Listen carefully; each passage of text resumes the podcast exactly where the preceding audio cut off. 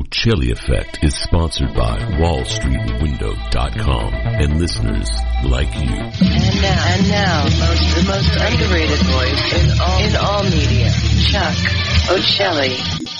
August 4, 2023, allegedly, according to that thing we call a calendar. This is the Ochelli Effect, and I am the host uh, that the show is named after. Not because I got an ego, but because I just couldn't come up with another name that was original, and I figured nobody would steal the name Ochelli. Anyways, here we are. It's the Effect. It's Friday night. It is the open mic time.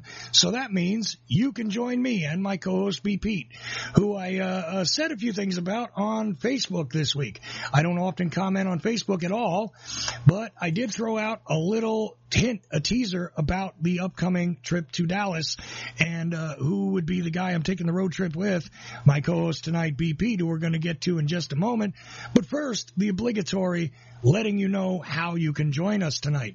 We can hear from you if you dial 319-527-5016. That's 319-527-5016. You can join us live either that way or by the convention known as Skype. And you do that by messaging me, charles.ochelli on Skype. Even if you're not on my friends list, I'll put you on it just so you can get in on the show. Uh, might not keep you on my friend list, but I will let you join it. and uh, I'm Charles Charles.Ochelli. That is my ID on there. And I think when you find me, it says I'm the host of the Ochelli Effect or some such nonsense. But either way, I've got lots of mo nonsense to give you tonight because I got a few things that we need to discuss and we may have a special guest in hour two, despite the fact that we started about 21 minutes after the hour of 8 p.m. in the Eastern time zone of what we used to call America. Indeed, if you're hearing us live, we started late. If you're hearing the podcast, you don't give a damn because it doesn't matter. You can jump around, skip around, and, uh, you know, whatever time of day it is for you, it is. So there you go. Already got one caller on the line. Already got maybe two uh, waiting to come on via Skype. And uh, again, you can join us all through those ways of joining us by dialing 319-527-5016 or charles.ochelli on Skype. Send me a message. I will call you into the show. So we're going to cover some news, that's for sure. I've got a couple stories I slid over to B Pete in chat, the private chat that is. Although we do have a live chat at Ochelli.com in the listen live page stuff. You'll find a little chat box there which you can use at any time or go to even if you're listening to the podcast. You could roll back the chat and see what was happening in the chat room at the time that I'm mentioning things, especially if you line it up. I know that's a lot of work, Chuck. Who gives a shit. Anyways, here we are. Friday night, my co-host B Pete.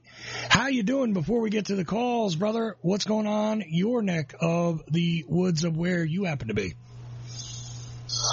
Well, um, we've been um, deluged with rain all day, so it was a, a short day at work, which made it nice. I was able to get home, get some stuff done. But other than that, because of the rain, my sinuses have gone berserk. So if I sound like I can't breathe, it's because I can't breathe. Uh, but other than that, everything is going fine. Um, looking you- forward to a. Yeah, are you having any trouble breathing? Are, are you having trouble Huh? breathing at all? No, my sinuses. They just thought they've gone haywire. Every time we get one of these storms, these fronts moving through, Mm. my sinuses go nuts. I just get all plugged up and sneezing and hacking, and it's a mess. I got you. But well, you know, I got. we always we always get a new we always get a weather report from you. So, uh, and and that's just coincidental. We don't intentionally try to do it. We should come up with a little jingle. Beep Pete's weather. Dum dum dum dum something. Um, you know, Well, you know, if I think about it, but so much of my daily life is affected by the weather and what I do. So, because we have certain precautions and stuff we have to take for rain events, right? and you know, it's like inspections. I'm required to do inspections after a certain amount of rain to fall. Mm. So one week we ended up doing an inspection every day on 20 miles of highway because we got a certain amount of rain. So it, it can get tedious. Yes. But you know, other than that, if you stay in the house all the time, I guess the weather doesn't matter. But I like being outside and working outside. So yes, it's a weather is important.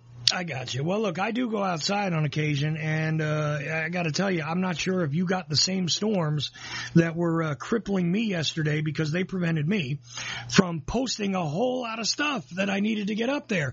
I mean, I'm way behind on the website. I've got a couple of uh, pods waiting in the queue, say, to get out on the regular feed.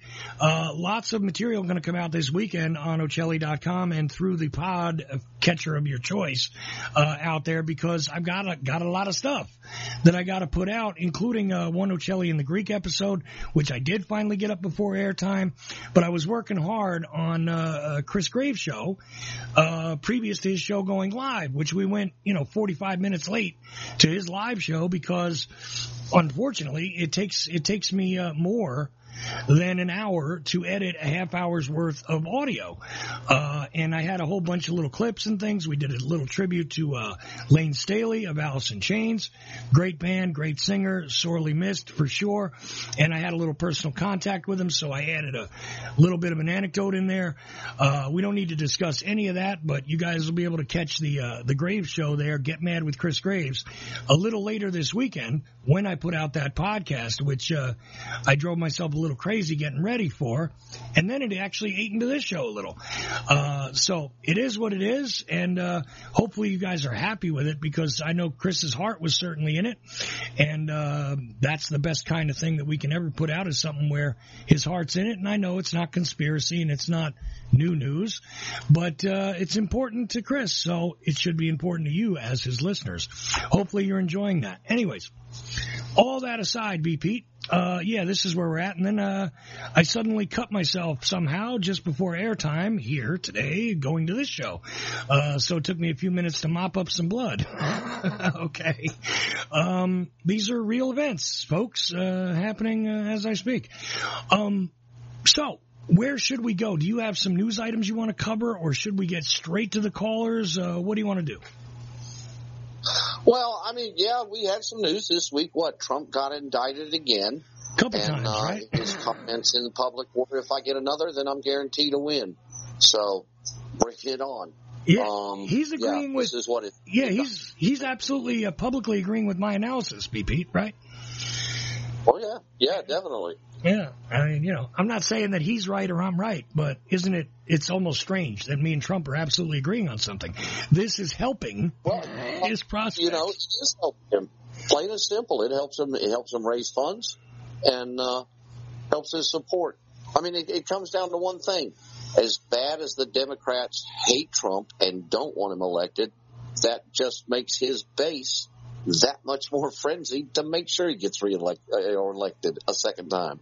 Yeah. So it's it's fun watching the back and forth. Well, the fun part for me uh, is is that like uh, every single push where it's like, oh look, he's in trouble now. He's sitting there going, well, that's you know, cha-ching. Let's hit the register. We're getting more money for sure. And he knows damn well that because people are so dissatisfied. Here's the funny part: in in you know normal times in the past, you you might have been dissuaded from voting for somebody who's like under indictment. Didn't he get indicted twice this week? Just this week, or or maybe I'm imagining things. No, there's another one that's coming in D.C. Ah, right. over January 6th, but it didn't happen this week. Oh, I'm sorry. But he did get his third this week. Yeah, but you can see the TV uh, outlets amping up and getting ready and now doing specials and overlapping their already canned documentaries with live discussion of the January 6th thing as You it know- happens and indictments as they're happening. Sorry, go ahead. It's strange, you know, all the pundits come on and they give their opinion of this and their opinion of that and how it's just so terrible for Trump and Jack Smith's this golden goose that's going to lay this egg that's going to get rid of Trump and, you know, not even realizing just how screwed up his trials have been in the past and all the damn appeals that have gone against him over the years. But anyway, um, it, it it's almost comical, you know, because they're feeding on this Trump thing. They're giving him all the press that, Right. I mean, he gets so much press from them. You know, imagine what he'd be spending in his his campaign if he had to buy the time that he's getting on CNN and MSNBC and all the rest of them. Well, this, You in know, my opinion, is pers- yeah. almost one. Could you call it an in-kind contribution? All of the airtime that they're giving him. No, you know, I- you have limits on things like that. Well, here's here's what turned a significant portion of my audience against me. Okay, I mean, you weren't with me as a as a, a co-host at the time that this happened, BP. But I assure you. I had a significant, uh, many, many listeners that were suddenly Trump supporters, okay, uh, during 2015.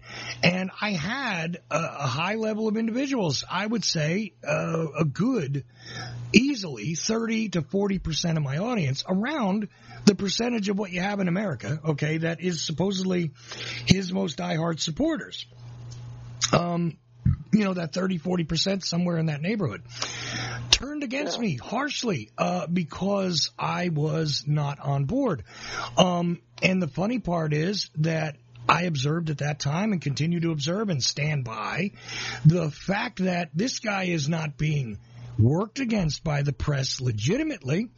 It is a sucker game. It's a sucker punch. It is, you know what? Your guard's down, so we're going to hit you. And here's what it is. They are responsible for making sure that you can't have a discussion without the guy. They're putting him out there so much. He can, he makes so much of their content reality. And the they I'm talking about is all of the corporate media. And I do mean that Fox benefits just as much as CNN benefits, just as much as Rachel Maddow benefits, just as much as Oh, yeah. well, you know, Bill O'Reilly Uh, not doing as well. But go lot ahead. of- yeah, I mean across the board. You know, it's funny though. I have looked at the the, the legalistic discussion Mhm. on these indictments, and a lot of the lawyers that I have read that have looked at this stuff say that they'll be surprised if this doesn't get this latest one just doesn't get flat thrown out of court. It's so ridiculous on its face. Well, that's the other funny part of the game, is that the side that allegedly wants to, uh, you know, Uncle freaked out on Jimmy James last week and was uh, yelling about. I, I I stepped away from the computer, and uh, you know, because I produce that show and I listen the whole time. I step away. Uncle's having his usual fun discussion. Jimmy James and him all of a sudden got into it about Trump, and I wasn't listening at the time. I went away from the screen. I come back. I slide my headphones on, and I'm hearing Uncle of all people yelling about "Hang this guy high!" Like literally string him up. Uh, and I'm going, whoa, what happened? What, what, who, you know, who has inspired this hostility from Uncle? You know, I mean, I don't know if you've listened to the Uncle show too much, but he's not usually a hostile guy. He wants to be funny. He wants to talk to the ladies. He loves to talk to kids. He wants to keep his language clean on his show. He wants to be a good guy. He's not out there going, yeah, screw him, let's get him. That's not him. He's not hostile. But he was hostile about Trump. Now, they've inspired that in people across the board, sure, true. And there are people that truly believe that and really think, oh, he's significantly, he's like the root of all evil. And the people that think that, the funny part is, they're literally playing right into his hands and giving him exactly what he needs by making sure he's got a 24 7 PR machine, okay, that never stops talking about him that never stops examining what's next. And even the people that are legitimately, allegedly in the legal arena that are supposed to be going after him and everything else. What is one of the best ways to prove that your so-called enemy is super powerful? Give him easy opponents and easy obstacles. You know, what do you do to a heavyweight champion who you know got lucky and ended up with the belt? You give him a bunch of tomato cans to fight. You give him a bunch of easy wins so that now he's been undefeated in the past 10 fights. Well, if you do that to Trump and you throw bad legal cases at him, that his lawyers can dispose of. Whether he did anything right or wrong is irrelevant. But if you give him easily defeatable, easily beaten obstacles and problems to solve for his lawyers, and then he beats them all, he now has the benefit of all that coverage during the event, during the lead up, during the aftermath, during the statements, during the courtroom drama, and not only does he have all that, but now he's got a, see, they can't get me. I'm surviving. You know why? Because I'm right. So when they come after him, he gets to say, look, I'm being persecuted. They're coming after me because they want to go after you because we think the same. We're the same. And then when he beats him, he says, see, I beat him again. And even if he loses some ground here or there, you know, his business got banned, he, he he's supposed to have to pay a fine, which he'll never pay, etc. All that. Then he says, well, that was just nothing more than a political attack on me. It was motivated surely, surely, completely, absolutely by nothing more than politics. And there are people that see it and absolutely agree with him. So he's win-win. If you don't believe him, he's still the villain. Whether he was actually prosecuted or punished in any way, shape, or form is irrelevant. He's the villain to the people he needs to be the villain to. He's the hero to the people he needs to be the hero to. He gets to claim either he's under attack unfairly or I beat him again because they're wrong. Every single outcome in every single incident here is a win for him. So long as he doesn't actually go to prison, and I don't see him going to prison, especially when they don't actually go after him for the core things that you could say are provable easily. Let's give him a bunch of crap that they'll throw out, and then he gets to declare a win. And all along the way, what has he done? Given a gift, because it's not just the gift to him, of all the promotion and all the attention and all the headlines, but it's a gift he gives back. And you know how he gives it back? Because people keep tuning in and keep raising the revenue rate and keep raising the ratings because that's what happened in 2015 exactly. These cable channels, these news networks, these publications of all sorts were struggling to find a way forward. They weren't making enough money. They were still doing okay but they weren't making enough money to say pay a big salary to somebody else, to bring on and actually pay expenses. They cut their expenses down by creating the Brady Bunch argument show. And what I mean by that, split screens with a bunch of people looking down and looking around at the boxes that they're in on your screen even though it's all, you know, just a digital effect. And then what do we do? Hey, let's throw Trump's name on the table. Here's the Trump defender. Now everybody get mad at him. All right. Now all those people that are mad, say what you got to say. Oh, you got to let the Trump defender speak. Hey, we didn't let the Trump defender speak. We've suppressed him because that's what they do to conservatives. Rinse, repeat all day, all night, whether it's Don Lemon or the new chick they hired, or it's, you know, the person who used to be an intern, or Abby Phillips, who is this chocolatey skinned, very, very interesting looking black lady. It doesn't matter who the star is of the show, because the real star is Donald Trump. He's given them the gift of a reusable resource, of a constantly replenishing resource, because every time he opens his mouth, tweets, holds a rally, anything else, they have brand new content. They didn't have to hire actors. They don't need a lot of producers. They don't need very many experts.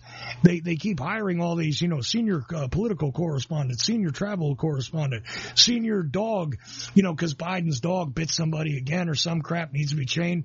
I don't know if you caught that headline. I think that was in the past week. Anyway, hey, here's the latest dog trainer issue. What happened with the other dogs? Remember when the other presidents had pets? Plenty of fluff, fodder, and garbage, plus brand new content being generated by the walking content generator that is Donald Trump, which he gifts to all of the corporate media. All at once, doesn't matter. Pick a flavor because the Baskin Robbins of outrage is here to serve whatever audience you want to dish it out to. So I'm done Well, now, you- BP. Well, you not only have that, you have the uh, the corporate media that, for the most part, they cover Trump because they don't want to cover Biden. Look at some of the things that have come out in the past couple of weeks about some of these transactions that took place while he was vice president. Yeah, And uh, I mean, they're not even curious enough to to even ask the question what was going on here. All we hear is, "Oh, all this stuff was debunked a long time ago." Well, it was pre-bunked, but it wasn't debunked, and now they're just you know, going by the playbook. but I told news. We that's I got you, but here's the problem. Here's the provable problem with that theorem you just advanced. It it it doesn't really matter that much. I'll tell you why.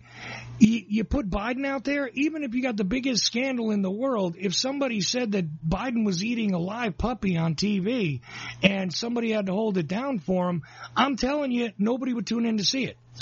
This uh, News Nation, all right, uh, you know, because we also had people in Congress saying publicly that we're not alone. There's aliens out there. The government actually has alien bodies. The government has alien vehicles. They're trying to reverse engineer. This is not from the kooky guy who wrote a pamphlet 20 years ago. This is a guy who worked in the government, was part of the task force on UAPs, sitting there in Congress, not presenting evidence, but making the statements that this is just a matter of fact.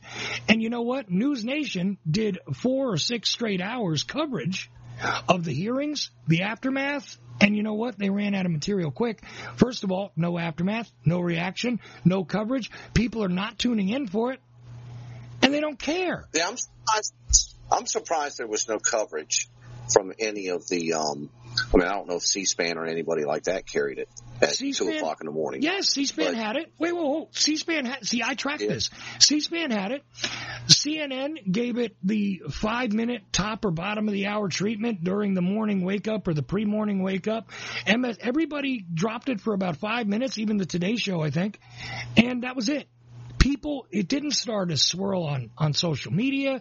It didn't get people talking. People didn't tune in. Oh, let me go check out the long. They had live specials on this for six, seven hours. You could get News Nation on the internet. You can get it on a digital signal. It's a channel trying to establish itself in a unique, uh, you know, a unique corridor of the information media sphere. And you know what? Nobody cares. So it's there. It's available. The statements are made. The Guardian writes an article. A couple other places do. But it goes nowhere. That's it. And it doesn't matter if it's that or the very other strange things that have occurred this week. Uh, certain people have, you know, there, there's been some uh, uh, uh, firing going on and some issues in Ukraine, which I barely want to touch at all. Because I got, you know, I, I got a very hostile letter from our friend Amir again about how I'm a, a, a moron and an idiot and a jerk and everything else because I said that uh, there is um, a proxy warfare situation here where Ukraine is being used to uh, to to menace and engage with the Russians by the West. I said that, and Amir gave me all kinds of crap. We're not surrogates. Hey, we didn't do this unprovoked. Blah blah. blah. He gave me a whole tirade, and I'm just trying to say to him, I believe the U.S. has and continues to use Ukraine as a weapon. And I think they've done that for a while. And this is a little more complex. And oh, by the way, Amir, take a look at the polls in America, which I do believe this poll that's starting to show, guess what? Support for even continuing to fund this is waning in the general population. And if the GOP uh, takes more power and, you know, doesn't spend all its time complaining about social media, but actually goes after what's going on with funding, I do believe they might cut this off. Trump said it. Others have said, you know what, I'm not for funding the uh, Ukrainian. You might see the U.S. back out if Trump comes in, others come in. I'm trying to throw those things at him, and he don't care. I'm just a POS because I'm I'm sounding like my my moron friends who I associate with, etc. And uh, it made me feel really bad because I'm on his side, and he's attacking me. Uh, and and that's not a popular position either. I paid for that significantly, but I'm a jerk off. Okay, fine. Anyway, I'm done talking, BP. I want to shut up now because I want to give everybody a chance to give their words of wisdom, which, by the way, you might hear from Harlan's words of wisdom occasionally on our stream now, because uh, somebody isolated them. Nature Boy did for me. Isolated a couple of clips of Harlan speaking on another show that we've now turned into words of wisdom from Harlan, which we might run as a regular segment on our 24-7 radio station because I'm accepting clips of things like that. You got words of wisdom, you got a song, you got a podcast ad, send me your audio MP3s. Blind JFK researcher at gmail.com is the email address. Send me your MP3s. Anything that you think is an idea that the world needs to hear, I will put it on our 24 7 radio station. Guaranteed it'll be in rotation for the next little while. I'm going to rotate as much of that stuff in from now all the way till we go to Dallas. And around September 11th, you're going to start to hear some people that, with all good luck, will be paying to have inserts into that stream. But for now, I'm offering for free. You can put an ad for your podcast. You can put a portion, a snippet of your podcast, something you recorded on your phone that's a word of wisdom. Read an article you wrote into a microphone. Send me the MP3. I'll play it. That simple. I'll give it to the audience. There are thousands of people who hear our radio station all over the world, not all at once, but all the time. I assure you, 24 7, people are listening. Send it to me. I will put your thoughts, your good ideas, your music, your podcast snips, anything under 10 minutes that isn't, you know, completely ridiculous, even if it's a comedy bit, I will take your audio MP3 and put it straight into the ear holes of those who have tuned into Ochelli.com radio. I can't offer any more of a platform than that for audio stuff for you guys. Podcaster or not, musician or not, you got it. Send it to me. We'll get it done. Anyway, I'm done talking about that. I'm done talking about everything. I want to shut up and hear from you guys. So, BP, should we get to the caller, or do you want to wrap some more bows around this particular present that I think we've landed uh, for them so far? Um, no, we can uh, go ahead and bring the callers in. Okay, and I promise. I know I often threaten to shut up and then don't. I promise you, I need to shut up now. So I'm going to. And with that, let's see who is first. We have three callers waiting on the phone line and possibly two to three on the Skype and a possible special one joining us in about 20 minutes. So let's get to them and see if we can get to everybody and let their voices be heard live. 319-527-5016 is the number to call. And if that is not good enough for you and you uh, need to reach us because you're somewhere else in the world, don't want to pay a toll call, no problem. Friend me on Skype, charles.ochelli, and I will call you into the show if you ask me to. So charles.ochelli on Skype or 319-527-5016 from any kind of phone. You should be able to reach us. First caller up. I do believe it is the man with words of wisdom. Harlan. Harlan. Okay, hopefully you heard me there and you're off mute. Uh, gave me a little stubborn thing there. But Harlan, how you doing tonight? Brother, you're the first one who called in, so you're the first one on. Step back, non-believer. Orange Jesus gonna save us all.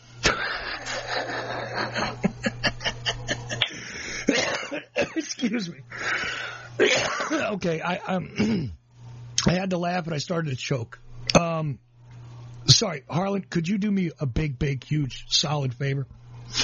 I want to quietly sit back.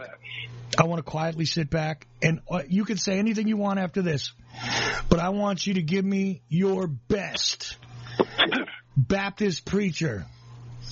Okay, Orange Jesus.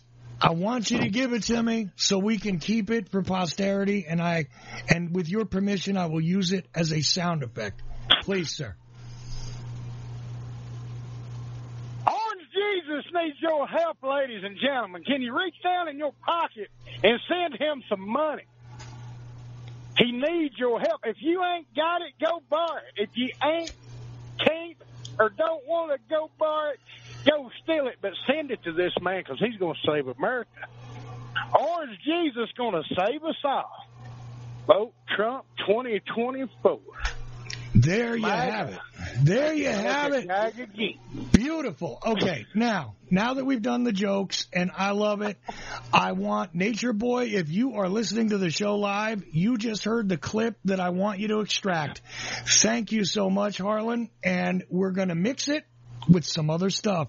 And by the way, you want to make a political statement, send it to me. If it's not, in my opinion, uh, you know, look, you're not going to make death threats. Not you, Harlan. I'm just saying to anybody in general. You're not going to make death threats.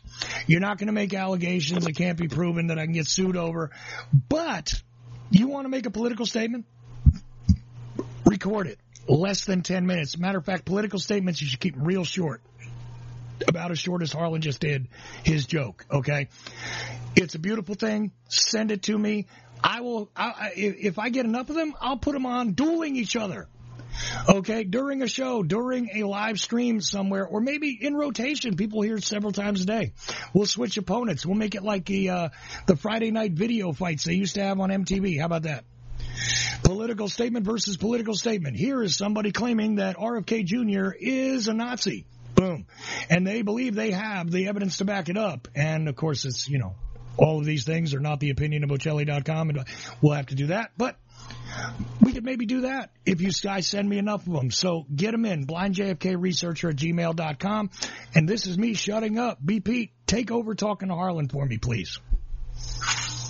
Well, Harlan, uh, what you, uh, what have you picked up in the news this week that uh, piques your interest?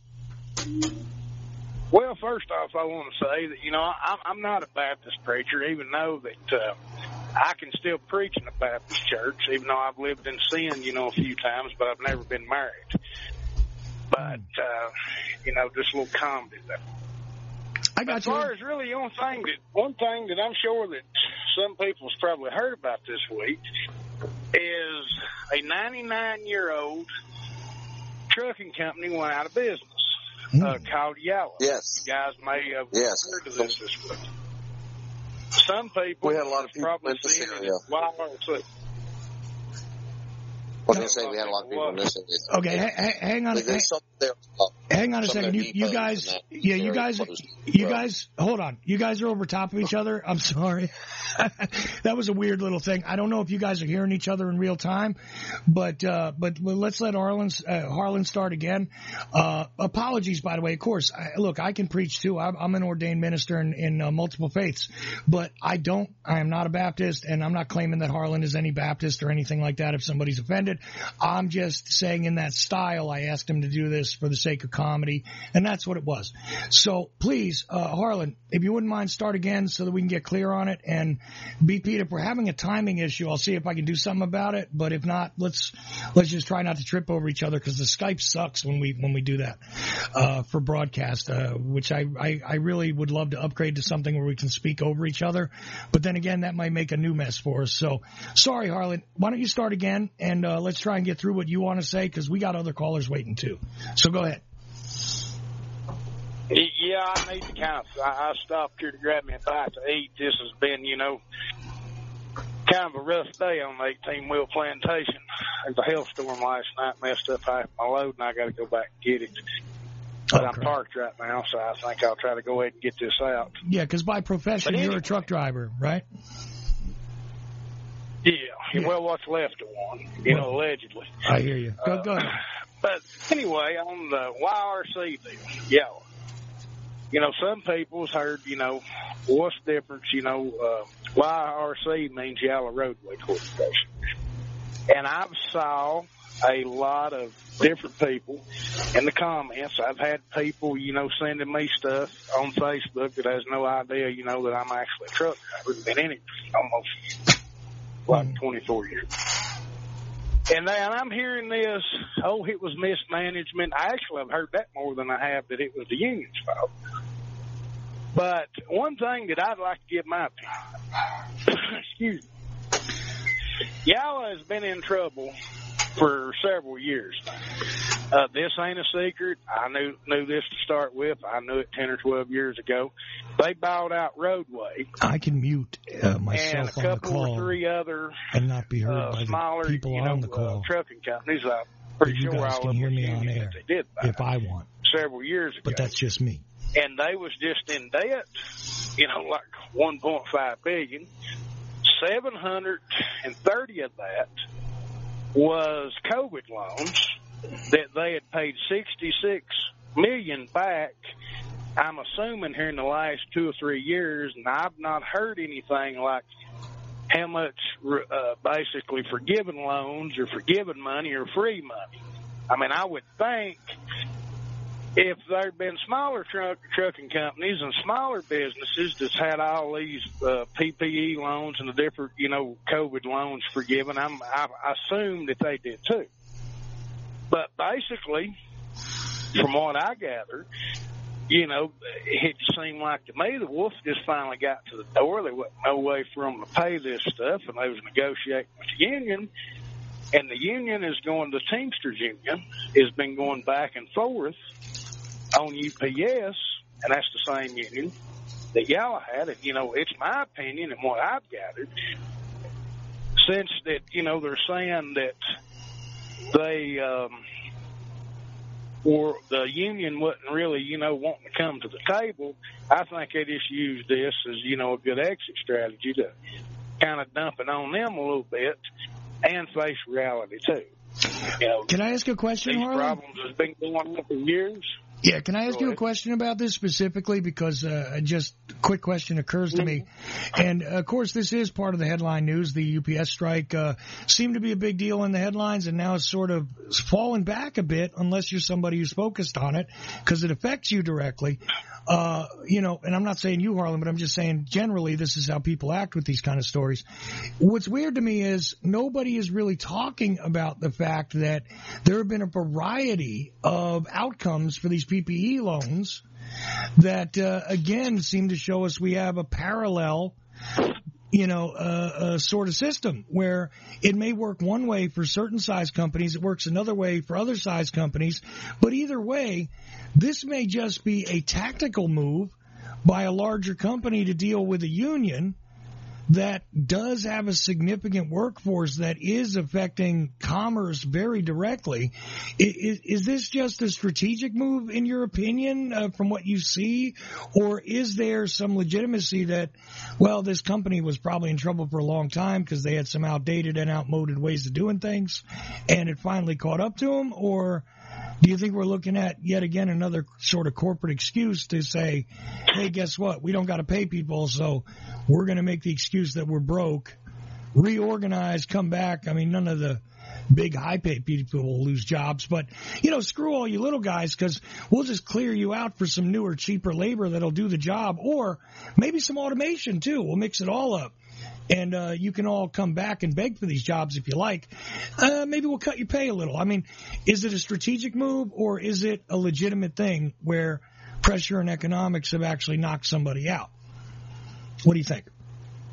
Well, let me kind of go down a list of stuff here, you know, uh, after I answer your direct question that, that I think that may add to this. What you just said, I have thought about that. Hostess, the company that made Twinkies, they shut down some years ago, stayed shut down for a little while because of union, and they came back. But I, this is my opinion. I think you know there's a lot of factors. Uh, I do believe that you know they've kind of limped on for a while, folks. I can tell you, me personally. First of all, the kind of trucking that you know Yalla does and what most truck drivers do are two totally different things. It's it just is. Not to get off into you know, I mean I'd be here thirty minutes explaining that. Mm-hmm. They do a lot of small, not like partials. Like when I say you know partial, more like like mail, like most people thinks that only FedEx and UPS does, even though FedEx does some of the same stuff that Yalla does, Old Dominion does, and there's some regional carriers. You know, like shipping transmissions, you know, from, you know, Ochelli's, you know, transmission manufacturing company or, you know, something like that. You know, bigger stuff than what a lot of UPS, you know, really can handle, even though UPS has got a freight division now. But most people that's listening to this, they're thinking UPS, they're thinking of stuff. But most people listening are not thinking a half a pallet or a pallet of stuff. They call this LTL, less than truckload. And from what did I gather, Yalla had been cutting a lot of rates and, you know, doing a lot of stuff, pick up delivery and not even taking it back to the terminal to be able to, you know, generate revenue, which, you know, you hear anything. But the moral of the story is, you know, I think myself, they was, you know, a lot of stuff went into this. Uh, I'm kind of out of the LTL loop and have been in a while. I don't know what, you know, that they would be making. I would be assuming it would still be a lot more than, you know, the average truck driver.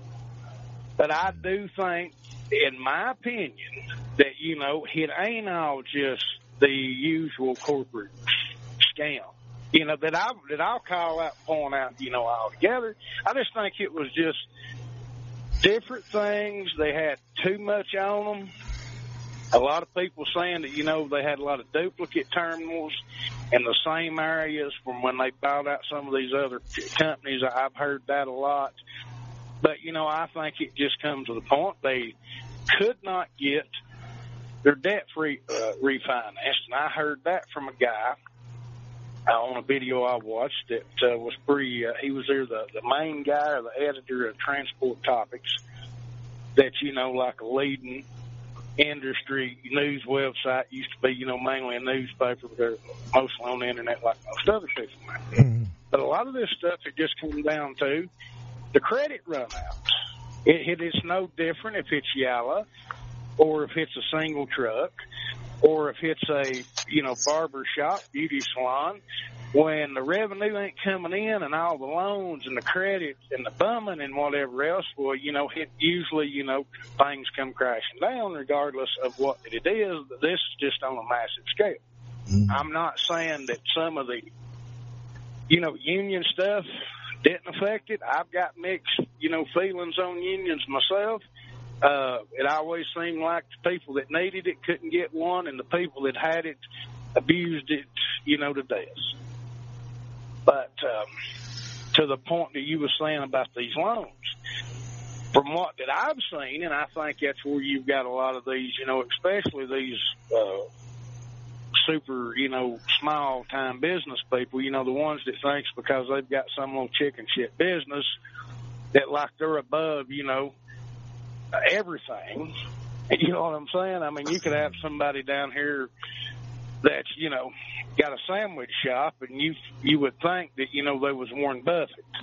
Hmm. You know, because they've got four or five wage slaves in here that, you know, half of them's got felonies and you know, snot hanging out of their nose and 63 tattoos, you know, above their eyebrow. That, you know, you you would think that they had invented Kentucky Fried Chicken because they went and got a franchise. I'm just using that for example because we all know there's people out there like that. Okay. But I think outside the the fraudsters that they ran down, I do think a lot of this uh, these loans that come out of COVID was people that was taking advantage of them. I think a lot of them took advantage of them legally. You know, I think the ones that have not been run down, but you know, a lot of this stuff is, you know, they qualified, you know, for it. They got the loans. Some got them forgiven. You know, some of them ain't. I've seen a few drivers just let it slip in the last few months that they got loans for a hundred grand. Mm-hmm that they turned around and went and put money down and bought a couple of the trucks. But I can tell you for a fact, freight volumes is down, mm-hmm. has been down for a year. And, and like in trucking, unlike, you know, the houses has really came to bear yet. The housing market with the mm-hmm. overinflated, you know, gimmick, you know, and all this housing prices. Right. it's already started in the trucks the last five or six months to where I'll give you an example, and I think it's you know a lot of people will be able to, to see what I'm saying. Like all these eighty and hundred thousand dollar houses, and a lot of places, you know, in rural America, you know, stuff that's outside of the, the Northeast and mm-hmm. you know these big markets and stuff that's been selling for two fifty to three fifty in the last few years, well, see, it's kind of come up in trucking a few years ago to where all of a sudden 150 to 170 thousand dollar trucks was 225, 240, 250. Well, it didn't matter what kind of credit you had or nothing else. They was basically wanting sixty-five or seventy thousand dollars down. Mm-hmm. The price jack, as I call it. You know, all the money where it had been jacked up. Mm. Well, you know, a lot of this freight was going for, you know, big prices there for a little while. And well, after that money started running out, here, you know, people went to losing trucks, turning them back in, so forth and so on. So they've been somewhat of like a mini 2008, you know, in the trucking industry the last five or six months. I mean, it's, it's still not, you know, bled like a stuck hog, if you will, like that, you know, that most people would think that it would be. Yeah. But when, you know, rates keep crashing and people don't have the money to back it up and weather the storm, you know, a lot of people just, you know, of hands. Well, look, in the interest of time, Harlan, because I mean, uh, we could spend all night breaking this down piece by piece, and and we're we're putting a lot of time on it as it is. It it, it feels like. It, is yet another case of what happens is things get artificially inflated price wise, like we've seen with the housing. In the area where I live, you could have gotten a house not too long ago for twenty or thirty thousand dollars. I know I live in a cheap area because you know it's not the uh, prized place to move to. All right, but you could have gotten a twenty thirty dollar thirty thousand dollar house not too long ago, and not a not a not a bungalow, a decent sized place. You could put a family in there, no problem. Um, those housing prices that jacked up to something like triple value, okay, in the past couple of years. Now that's not happening everywhere, but that's affecting everybody because even the renter, you know, the guy who isn't buying a house says, well, I don't have a house. No, but you're going to pay rent and you're going to pay somebody's mortgage, a lot of you. So it's going to have that ripple effect across everything. Now, when that goes on and the house rates go up and people are making money and they're flipping their houses, that's all fine and dandy until the economic pullback, which we're seeing right now. Everybody's hurting, you know, Bidenomics, okay, nonsense. Uh, whoever invented that should be smacked upside their head because, first of all, there's nothing that seems to be coherent that could be described as an economic plan here. One. Two, uh, everybody, I don't know anybody who's doing well I don't see anybody on the upward trajectory, despite the fact they're telling us the economy's doing so much better. But we're we're now all paying the piper because all those jacked up prices are not sustainable when your your your your value isn't going up. Your ability to make money isn't going up across the board. So it doesn't matter if it's trucking or if you're working at the Waffle House you're being priced out of things. And therefore, this is the movement that's going on. So at some point, it's got to come back to equilibrium, you hope. But I don't think we're going there. I think we're looking at the continued uh, strain and drain. What BP? What do you think before we? Because we got to move around to some other callers here, try and get everybody in. But what what do you think about this? Well, I don't know. It, it was complicated with the with with the trucking structure the way it is and the way COVID hit the supply chain, I'm surprised that more trucking industries haven't, you know, uh, vocalized their problems that they're dealing with. And, you know, you have to add in the union effect on things and the added cost. Uh, because of the number of truckers that are unions. Um, I remember back years ago, my dad was trucking. You know, independents were going on strike because they were not getting the money that they felt they should be getting, having to compete with union companies. Mm-hmm. Uh, it's a complicated mess, you know, but it's like everything affects everything else. You know, you look at the number of people that are being affected by a company that's been around for a hundred years, um, and a, and a leader in the industry there for a while. Yeah. You look at the effect that it has on communities, and it's a shame. You know, we're we're economically, we need to get back to being able to produce in this country. That's what made us, that's what put us at the top of the game for so long was being able to produce. And we've just outsourced everything. Well, there's turned that. into a service economy and it, it's affecting, it's affecting a lot of people's lives. Well, there's that. And there might be somebody listening right now saying, why are they spending all this time on trucking? Well, here's the thing. Everything that you have in front of you that is presented to you as an item or a product has pretty much arrived on a truck, whether it's in your grocery store or it's the actual gas you put in your car, arrives on a truck. So whether it's coming in your mailbox or it's going in your gas tank, a truck is involved. So the fact that this is not a huge issue and there shouldn't be some way to protect this situation so that, you know, we're not all unduly getting taxed one way or another by this situation. And the people that are trying to make a living should be allowed to make a living somehow. You know, I know some people are very much against unions because of whatever, but the thing is, uh, there's a need to regulate this somehow so that there is some fairness here so that it's not, you know, I don't know. It, it's just, it's one of those things that is so complex. It's just one of those huge ant thing. And the thing is, metaphorically, this is the kind of thing that's affecting us in every sector of the economy, where now there's not enough money. Yeah, go ahead. I was going to say it is, and also you have you have another major industry that's affecting all aspects of shipping, whether it's trucking, whether it's international shipping, whether it's airlines and the shipping that they do, um, and that is the fuel situation. Right. You know, diesel. I remember when diesel was dirt cheap. You know, now it usually averages fifty cent to a dollar above whatever the price of unleaded is in an area. And you look at these added costs since COVID's over, you know, prices dropped during COVID because there wasn't a need. Mm-hmm. Things had been shut down. They're trying to get back in the swing of things. We're only what?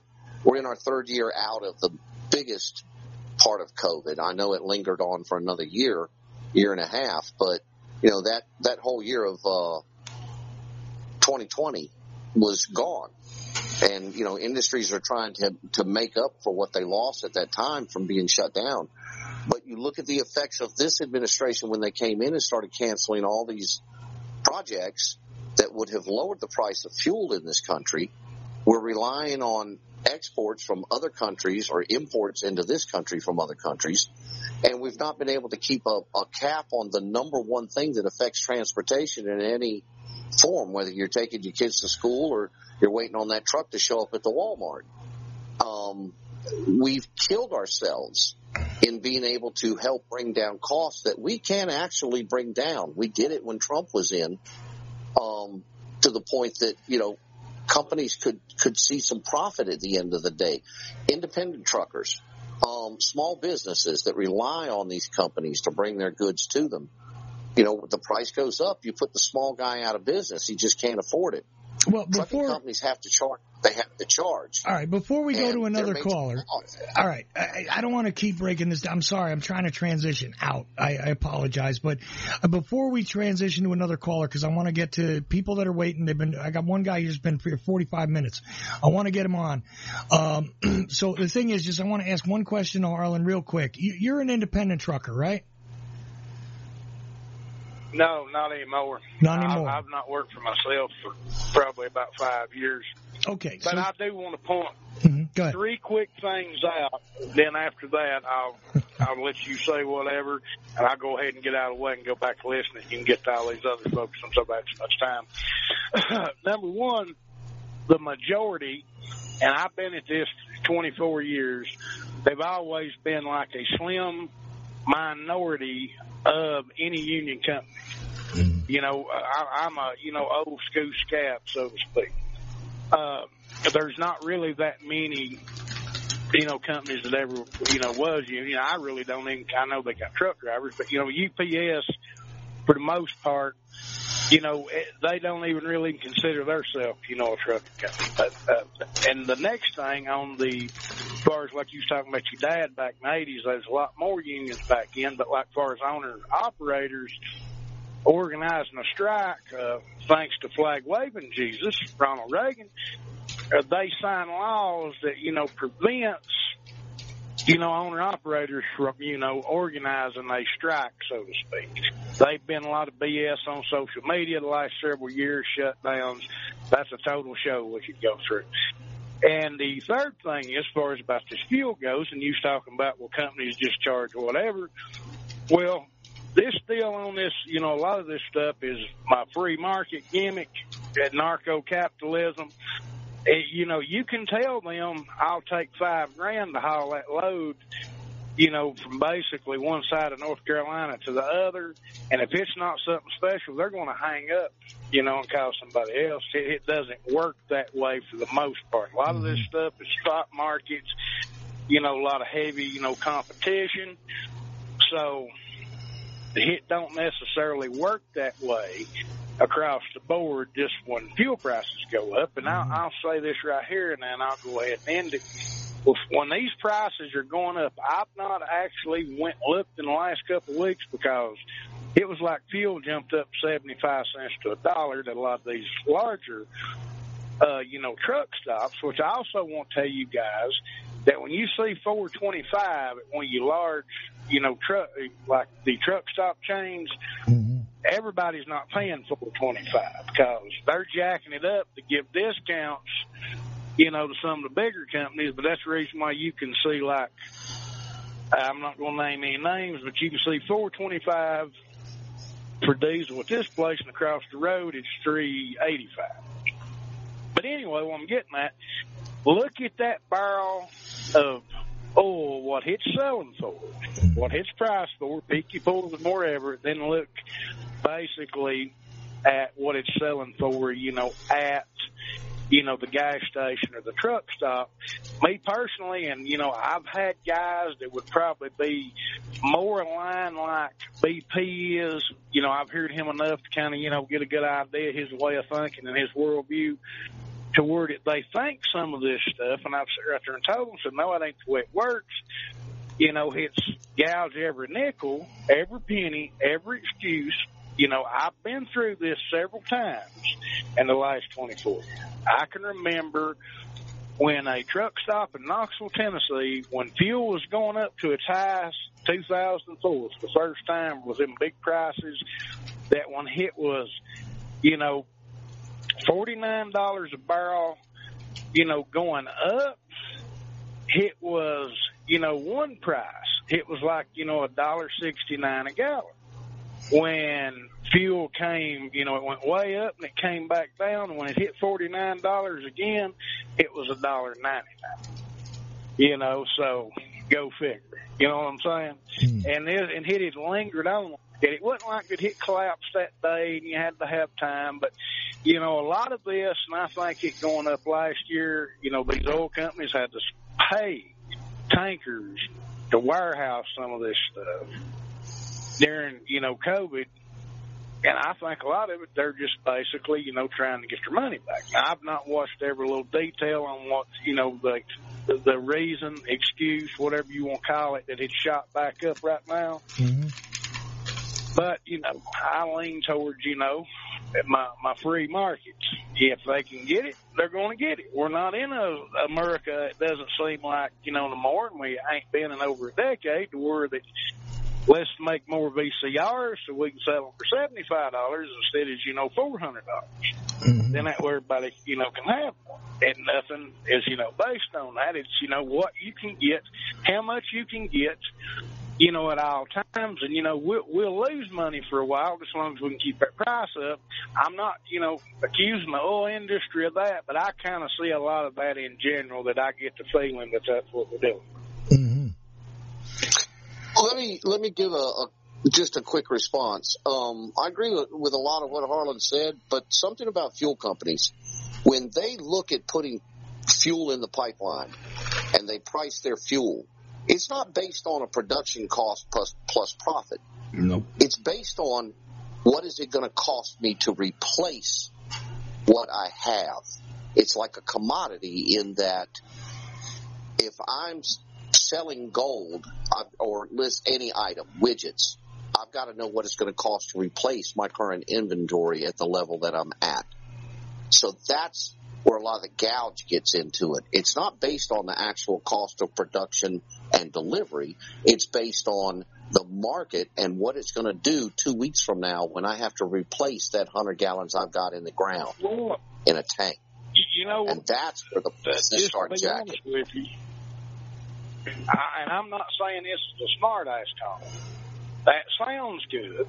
I'm not mm-hmm. saying that's not a factor, but when you've got Station A over here, and we're talking about diesel, I'm not saying there ain't a lot of small stations don't jack their diesel, but when you've got brand A over here, or some people would say brand DNA, brand P, and brand A, or you know whatever, and his 425, well, you know, uh, Super Jacks you know, auto truck stop Emporium, just to make a name up over across the road, and it's three seventy five, and it's been three seventy five for a month.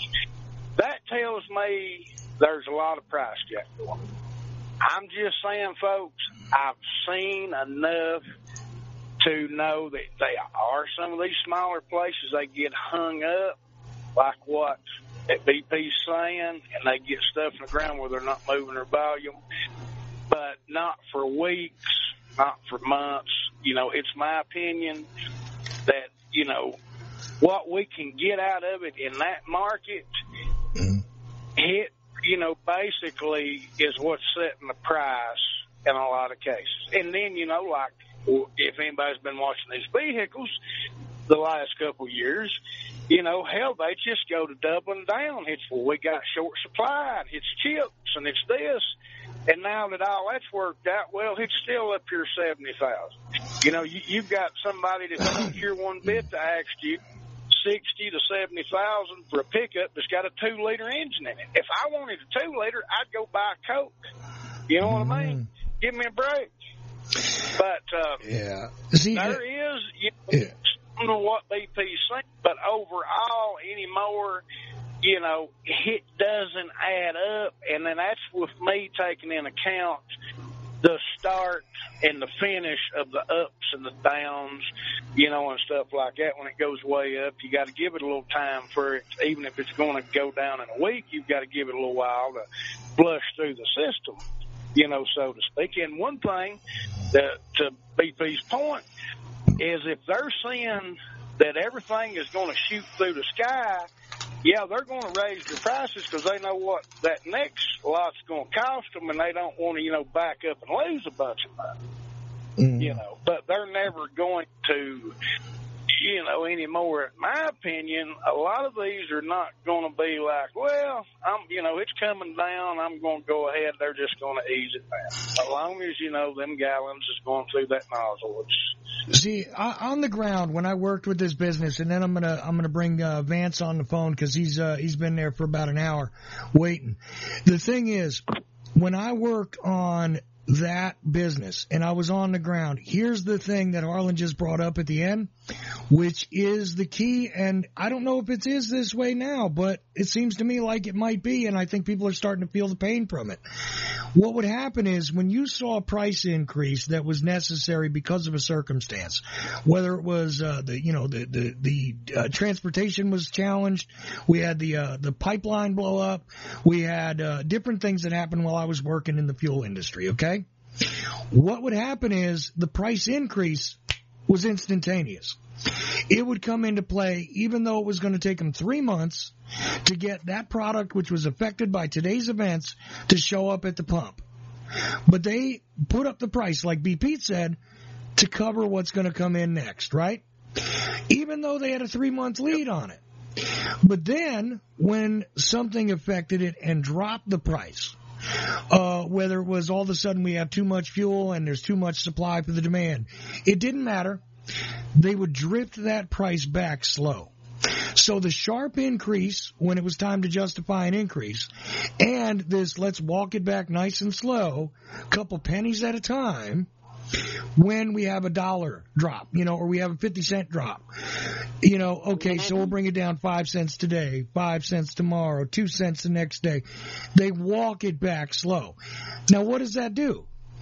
In my opinion, it means that there's a whole lot of extra cash being made for this anticipated extra expensive stuff that's on its way, whether that actually comes through or not. Because again, in those 90 days, you might see that price started crawling, you know, jump down for a while. So they're going to have a time period of cheaper stuff come in. And then it jumps back up. And so on and so forth. You might push pull six, eight times before that 90 day marker even comes in.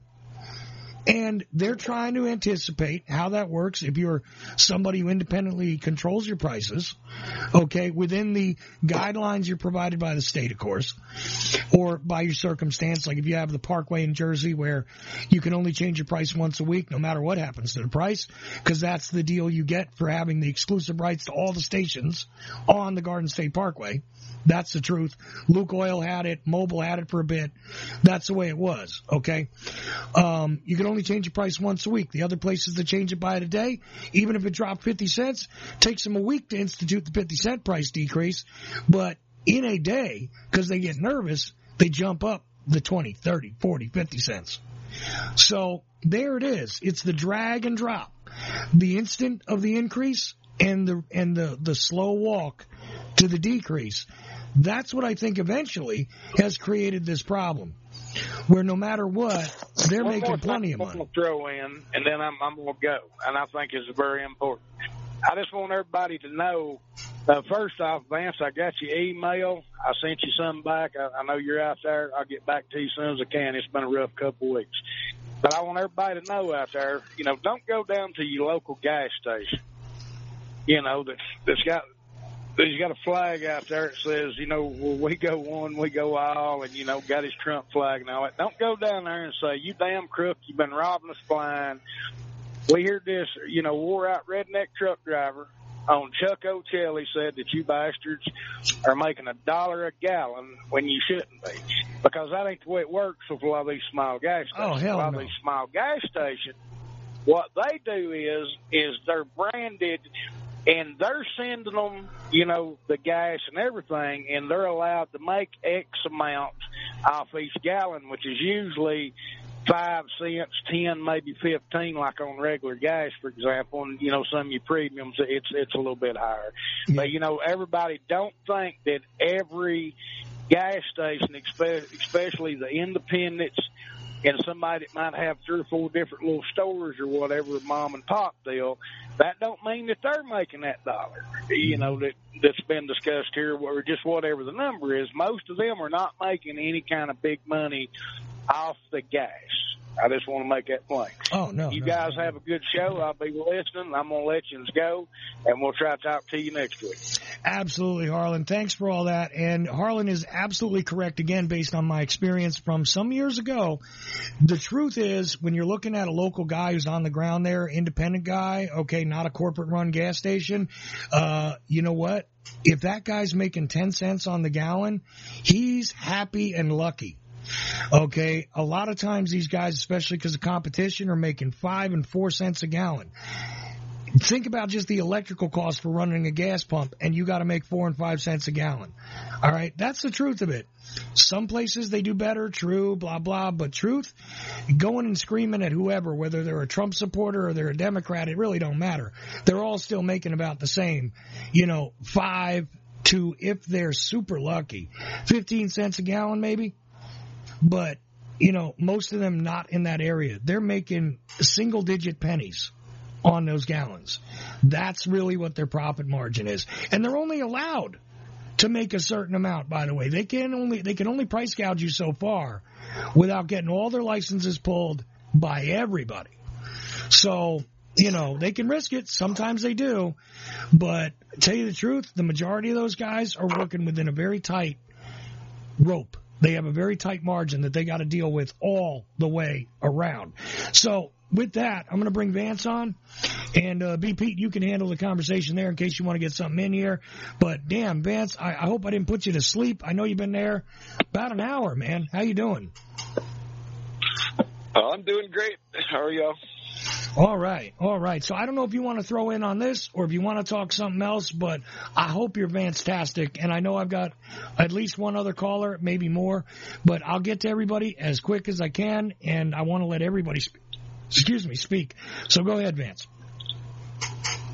Yeah, I'm, I'm Vance-tastic. I'll always be Vance-tastic, and even when it sucks like it does now. So, you know, I, I'm gonna I'm gonna try to stay as positive as possible, and, and to the point of what y'all were talking about. In my mind, you know, this is just the uh, the uh, realization of this toxic um, uh, what's the the word I'm looking for uh, predatory capitalism that they practice and and you know as Harlan kind of you know makes a reference to your free market you know?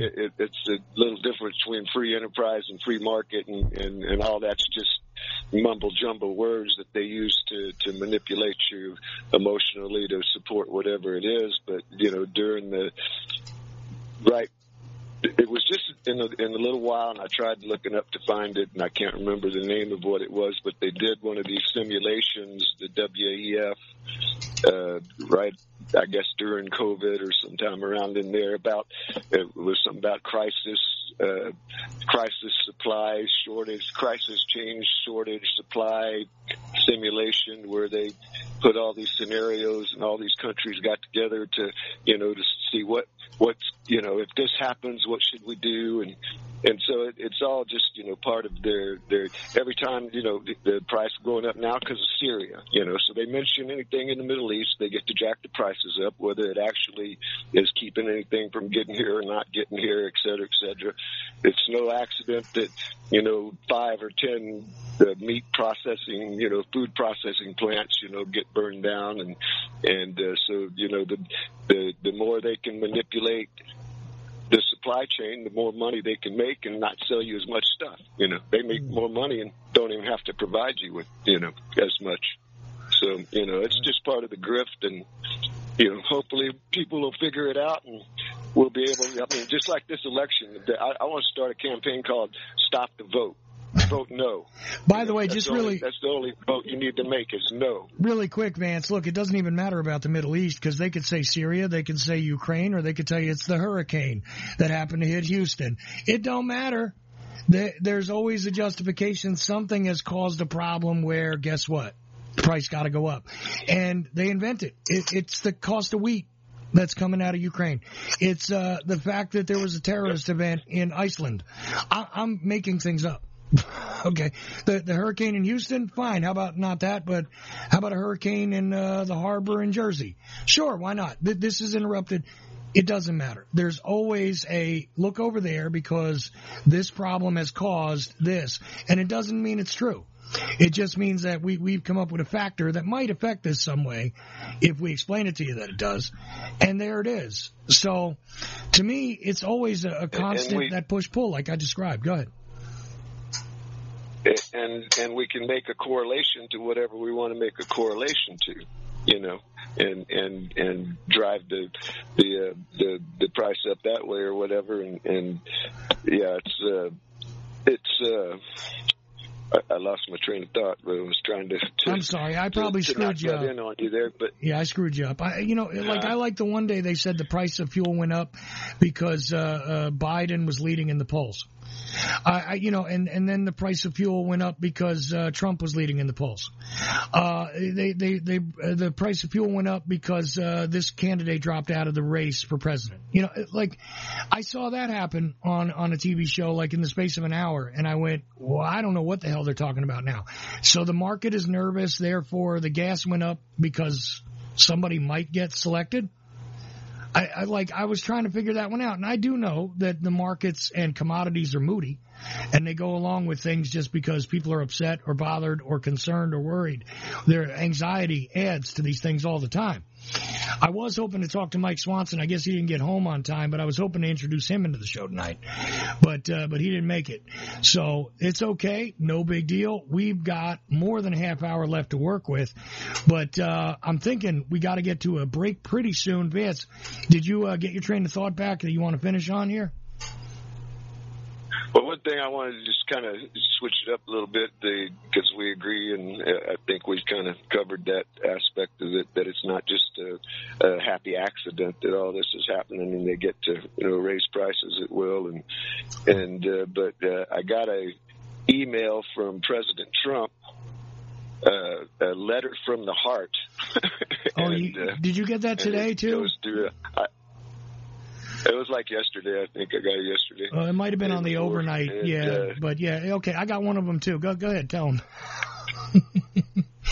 and, and and and I just thought it was hilarious. You know, it, it, it he I, it basically says that uh, when he from the first time I came down the golden escalator at Trump Towers to announce my presidency, uh, they uh, and announced that I was against the the uh, uh, deep state. They've had a bullseye on my back ever since, and just like y'all were talking about earlier, you know, so he it, it, there's always this victim, hero, uh, and and victim and the hero, and it's all WWE stuff, man. I'm telling you, it's, it's just it's the same narrative. They got the movie coming out now about wrestling or some series that's going to be on, and and to me that's what it is. It's just an entertainment. It's just the bread and circus you know, from the Roman days with without the popcorn. You know, you don't even get the free bread and beer anymore. You got to pay for it, like you know, twelve bucks for a beer, and so it, it's just getting ridiculous.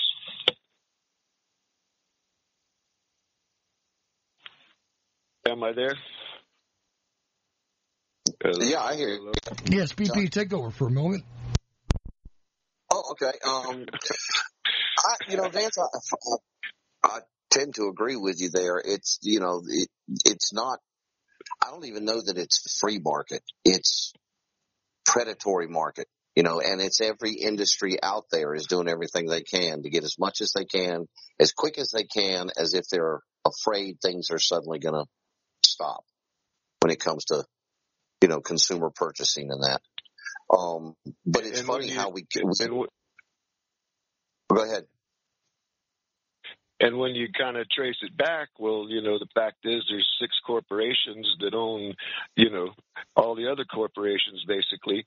And so there is no free market. There is no competition between those markets. There's just this collusion to where they just can, you know, manipulate like say they can sell one business and lose money in it and, and then write that off on their taxes. And, and, and, and it, it, it's just, it's totally predatory. There, the, you know, this is fascism 101 on steroids. Oh, absolutely. And we set our we set our tax laws up to promote that aspect of it. You know, if individuals could could do like a business and write off everything that it takes them to just be able to exist enough to pay taxes, then you see a whole different ball game out there. People could compete. People would have savings. People would be able to have disposable income because they're not being they're not subsidizing business through their taxes. People don't realize how much subsidization takes place of corporate uh, entities at, on behalf of the, the taxpayer. It's amazing. Yeah, and you Elon, know, Elon, Elon Musk, Elon Musk is like a hero, but you know he got a lot of his wealth through you know our our money. You know, Absolutely, he did. Um, I, I, it's always amazed me. uh, You know, corporate. You look at the list every year. These corporations did not pay any taxes, and you wonder, you know, how do they not pay taxes? They're paying their board members and their executives these outrageous salaries every year. Um, well, to take when the banks failed back in 2008 when the housing industry fell, all this money was given to banks to bail them out, and they turned right around, gave themselves fat bonuses, and went back to the same old practices that got them in trouble in the first place. You know, we're subsidizing our own economic rate, I guess you'd call it. No, absolutely true. Uh, exactly. That's what I'm saying. It, it, Go the, the bottom is paying for the top. You know, the the, the, the pyramid's totally upside down. The the most hilarious example that I'll always keep close to my heart is uh, when they were giving out those uh, you know wonderful tax credits to anybody with children. And uh, I know not everybody has children who's listening, and you're saying to yourself, "Oh, well, that sucks. I didn't make a kid. I didn't get a tax break." Okay, but you know, maybe maybe you feel bad about that. I got you, but I would be a lot more angry with the idea that Jeff Bezos collected four hundred and fifty dollars for each of his kids. Uh, how does that work?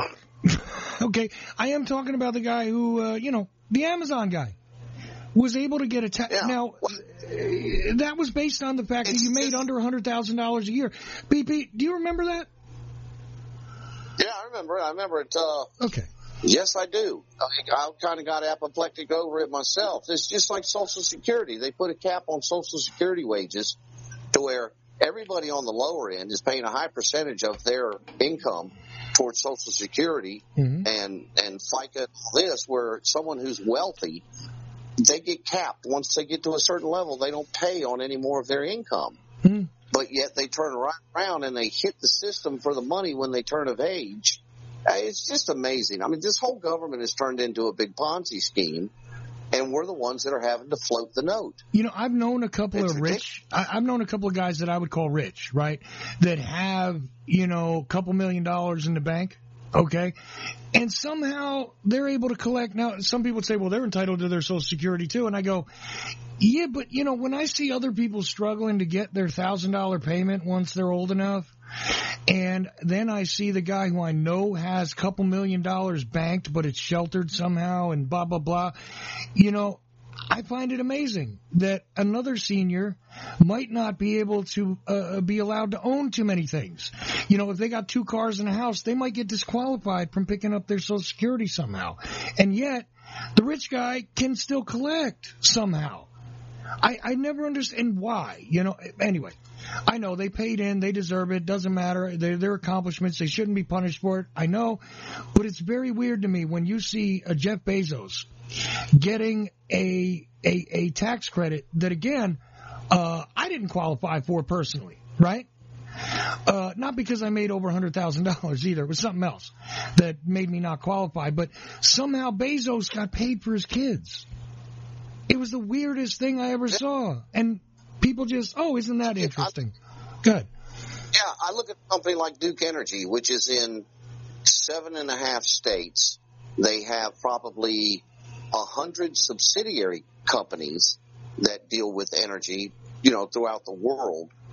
And they didn't pay any corporate income tax. And I'm sitting here thinking, the government and I put Vance. state, we I, have a yeah, I put Vance on hold. Hold on a second. I put Vance. Government. Yeah, I put Vance on hold temporarily because we're going to get to the next caller next, and I want to bring anybody back around who sits on hold just in case, and anybody else who calls in. Sorry, I wanted to note that for the listener. Go ahead, B. Pete. I, I interrupted you. Yeah, well, what I was going to say is we we we are told they're allowed to charge certain amounts. The government gives them permission. Now, Duke Power has a monopoly in this state. They either have the power or they're selling it to these co-ops within the state. All all energy in this state is produced by Duke Energy. And so we have nowhere else to go. Our utility commission allows them to set their rates and approves their rate hikes. hmm And yet they don't pay a bit of tax on, on the billions that they make. And our bills keep going up.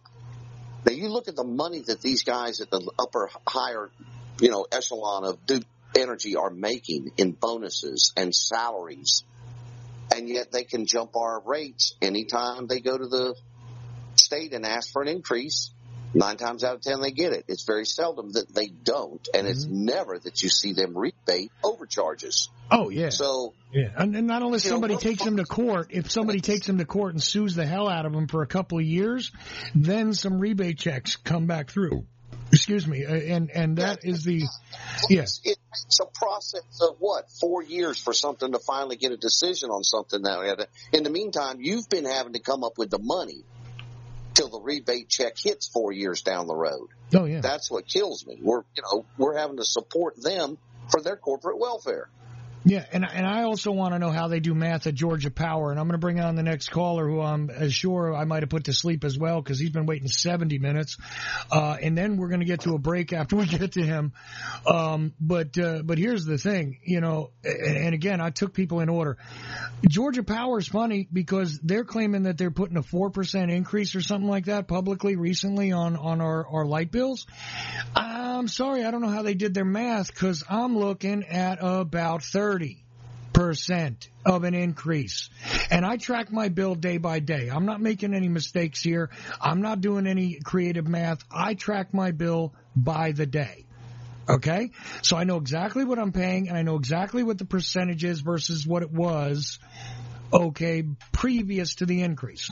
And literally as soon as it got hot here, I mean real hot in Georgia, all of a sudden a 30% increase was there and it wasn't that my usage went up either. It just virtually the same usage, it ends up being a realistic addition of 30% to the bill. Now they say that it's only a 4% interest actually on their charge because XYZ blah blah blah through the bill. I can't even lay out all the details. But I'd love to know who did the math at Georgia, in Georgia Power, which is not as big as Duke at all. I don't even know that they do outsource sales. I love the fact that Duke really controls it all, because even when I lived in Kinston, allegedly, my power was provided by my town, but guaranteed they bought it from Duke or a company that bought it from Duke. So, you know. Yeah, they bought Duke, and then they go out and they they get a bunch of bonds so that they can upgrade their infrastructure, Mhm. so that they can deliver this stuff to you more efficiently. And what you end up paying for the bonds for the next fifteen years seems like they never get paid off. Yeah. On top of all the increases that Duke puts on the energy that they provide to the city. Right. at a profit. And It's what, crazy. and what do they realistically add to the equation? A bunch of cutoff switches so they can come around and efficiently cut you off the moment you- you are a day late. I'm just telling you, I know that from experience. And your water and your, it's so funny, your water, your garbage pickup, your electric, all of it tied together into one little box where somebody goes around and physically is paid to go in a truck and just do the shutoffs. Uh, yeah. And, you know, I almost felt bad for the lady that had to do that there in Kinston because, you know, people were uh, chasing her with sticks and bats sometimes over, damn it, I'm a couple hours late on my bill. You're here. Anyways, let's get to the next caller. He is familiar. He's been waiting a while. Hopefully I haven't pissed him off too much, but I'm sure he's got something to say. And that is Jimmy James, who will be the last caller we take before we go to break because I don't have anybody sitting for a long time waiting. Now, finally, this is the last long waiter. Jimmy James, uh, you still uh, awake? Yeah, kind of. I'm sorry, man. Everybody Well, wound up off- waiting. Uh, Go ahead. You you were incorrect. You know exactly why Uncle started in on Donald Trump's. It was simply because I pointed out that they were both born in Queens. Yeah, but I wasn't there when the conversation started. I came back to the headphones and picked them up and had no idea what was going on at that time. That's that's what I was That was describing. it. That's the only thing I said about Trump was that he was born in Queens. No, well, I didn't know that at the time. And then I heard later, yeah, it was over Queens. And I said, you heard me say to Uncle, well, if Jimmy James said Donald Trump's from Queens, he's telling the truth, Uncle. you heard me say that, right? Yeah, I backed you up. I backed, if that was your only Well, point, I backed you up, but I didn't hear it. I didn't hear it. That was the thing. I was away from the headphones. Sorry. Go ahead. That's all that was said, and Uncle did not like it, I guess. And I said that they were neighbors. Uh, that that's what did it. You see, you associated him to him, and he and he got upset. Usually, he doesn't talk politics at all. Uh, so, but uh, yeah, no. Look, the fact that he was from Queen, and then some wacky guy called in too. Uh, on top of that, and uh, came in. I, I don't know what he was saying, but something about also backing you up. I think about Trump is from Queens, right? Something like that. No, a girl called in. Oh, it was a girl. Okay, I'm sorry. I, you know, I got all mixed up because it was like I get back to the microphone and he's literally yelling about hang Trump, and I'm like, what? What happened? you know. Exactly. Anyway, Exactly. Exactly. Now think about this, Ochelli. That's. Do you really think that Donald Trump could get a fair trial in New York City, D.C., or Fulton County? Do you think it's any accident that the, these is what the locales where these people are trying to try him? well, Fulton County, I would tell you, I think he'll he, he could definitely get a fair trial. Actually, uh, in that. Hell no. Yeah, They're in- 95% black. You got 12% of the vote. Yeah, okay, but uh, Jimmy James, it's not. I don't know if you know this, but in Georgia, it doesn't cut along racial lines as much as they like to tell you, as far as uh, Trump supporters go. There are plenty. Uh, I don't know if this. I don't know if this stands in in other states. Okay, but with my own eyes in Georgia, plenty of black Trump supporters. Plenty. So I don't know if that's the same way everywhere. More by the day. May, maybe, More by the day. maybe And I'm, isn't I'm not it interesting that all this Trump crap all dropped exactly as actual Biden controversies and evidence was popping up? Devon Archer, Joe Biden's business partner and hunters. Had quite a committee hearing. And then what do you know? All of a sudden, here's the third indictment from Trump. It's so obvious to anyone with a brain that people are losing interest in it. Mhm. They see it exactly what it is. Uh, someone earlier was talking about fascism, and we're they were talking about money. I don't know what you're talking about. Fascism has nothing to do with money. It's tyranny. It's living in a police state, and Joe Biden is fascism. Exactly, fascism. What do you call it when you're trying to jail your opponent? And this isn't even really debatable anymore. It's so conspicuous. It's embarrassing for these pukes. And all these problems you guys are going on about, I say it's not the government's fault. I say it's the bureaucracy's fault. The bureaucracy's fault. The appointed officials, the lifers, the two and a half million civilian pukes who work for this bureaucracy, the administrative state, is exactly the problem. Mm. And no, the Republican Party and Democrat Party are not morally equivalent. And I will be happy to have that discussion with anyone who disagrees. Because you got your head up your butt if you think you could defend the Democratic positions of today. And you keep talking about Republicans. Name one extreme policy of the Republican Party. All right. Oh, and another thing. Everyone check out National Pulse. Pulse. They just posted a Tucker interview that was banned from Fox that somehow leaked. Hmm. Anyways, it's the chief of the police of the Capitol, and he has things to say about the Capitol kerfuffle. He's, and I do I see. Where, where, where is that at? Where, where, go to the na- sorry, where, where is that? everyone go to the National Post.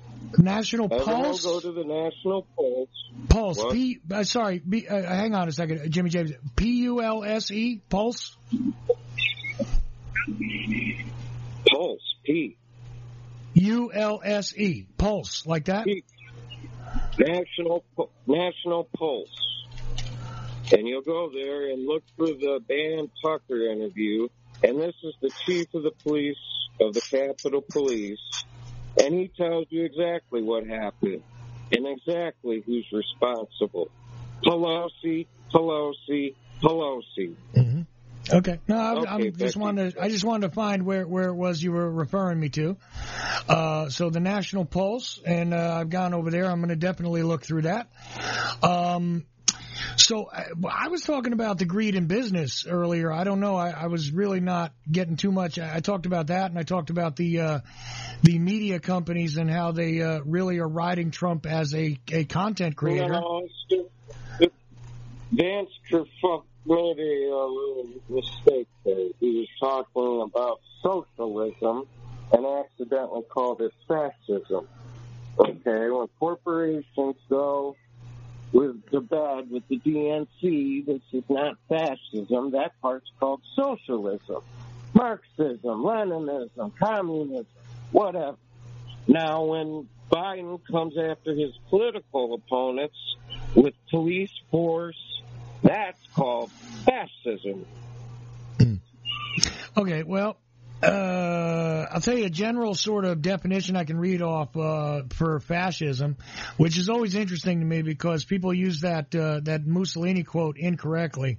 Uh, you know, which is a quote that uh, is, I believe, spurious. I don't think he ever said it. Uh, this concept about you know, well, that's when businesses are. No, that's that's not what he said. Anyways, uh, all right, correct. fascism. You're correct, Chuck. Well, I, I can read the Italian, so I know that's not what he said. Uh, so, anyways, uh, let's see. Often capitalized, a political philosophy, movement, or regime such as that of the fascist uh, that exalts nation and often race above the individual, and that stands for a centralized autocratic government headed by a dictatorial leader. Uh, severe economic and social. Uh, well, let's see, re- regimentation and forcible suppression of opposition. So, Okay, see, see, problem there, Chuck. No, no definition of something like that should be more than a sentence. So otherwise, they just made that up. Oh, I'm sorry. I thought that Not was a, dictionary dot. I thought that was a unlike fair. how dictionary.com just added 55,000 fake words to uh, whatever please the fag community. Okay, well, I'll, I'll, go. I'll go look for a better, shorter definition. But it, it has. It, you notice there was nothing about the business and, and any of that in that definition. Is my only point.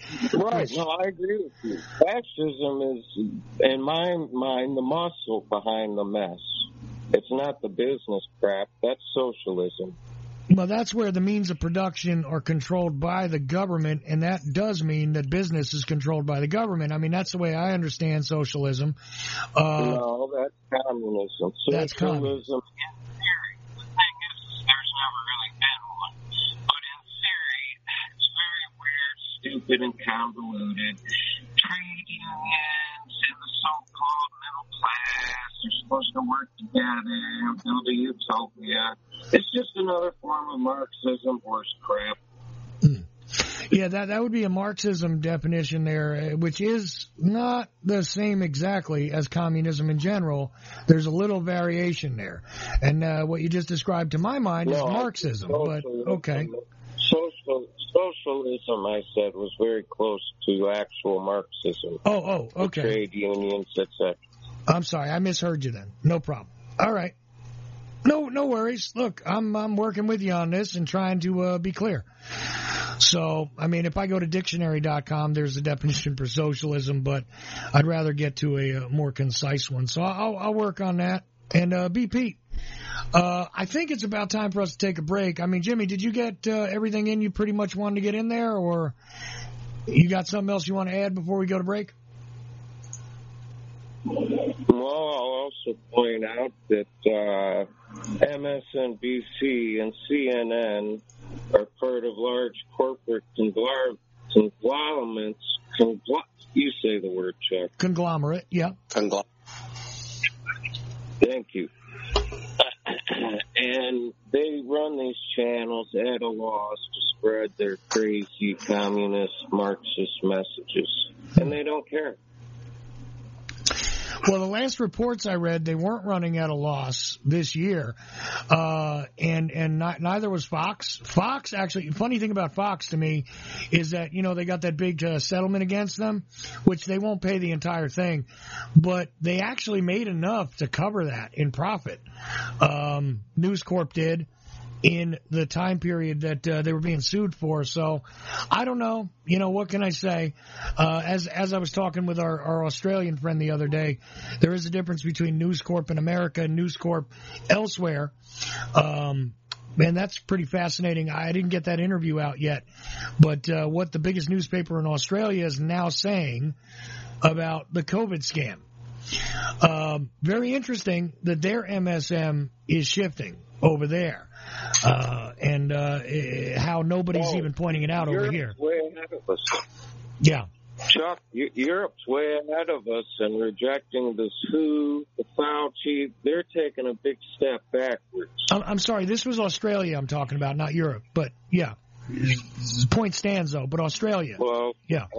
Basically, the whole world is basically saying that America just screwed them um, with this COVID crap. Yeah, pretty much. I, I, can't argue there.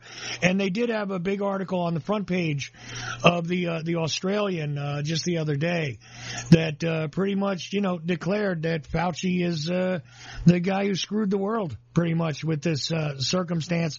Now I don't know if you can lay it all on him, but he definitely was a player. BP, are you ready to go to break? Oh yeah. And Yeah, they also uh, lowered our credit score.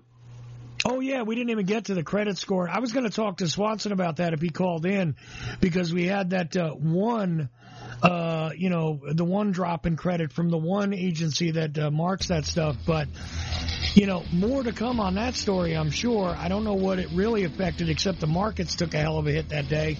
But you know, I'm not involved in the market. I know a lot of people say it would affect me and all this, but you know, maybe more to come with that, or God knows what else, as the Ochelli Effect goes into its second segment tonight only.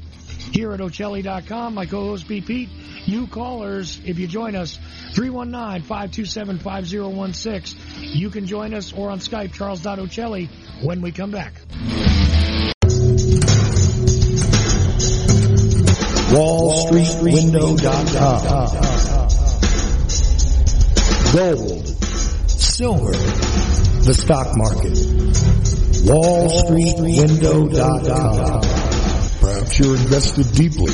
Perhaps you're not in deep enough. Maybe you're thinking about getting started. Wallstreetwindow.com. Window.com.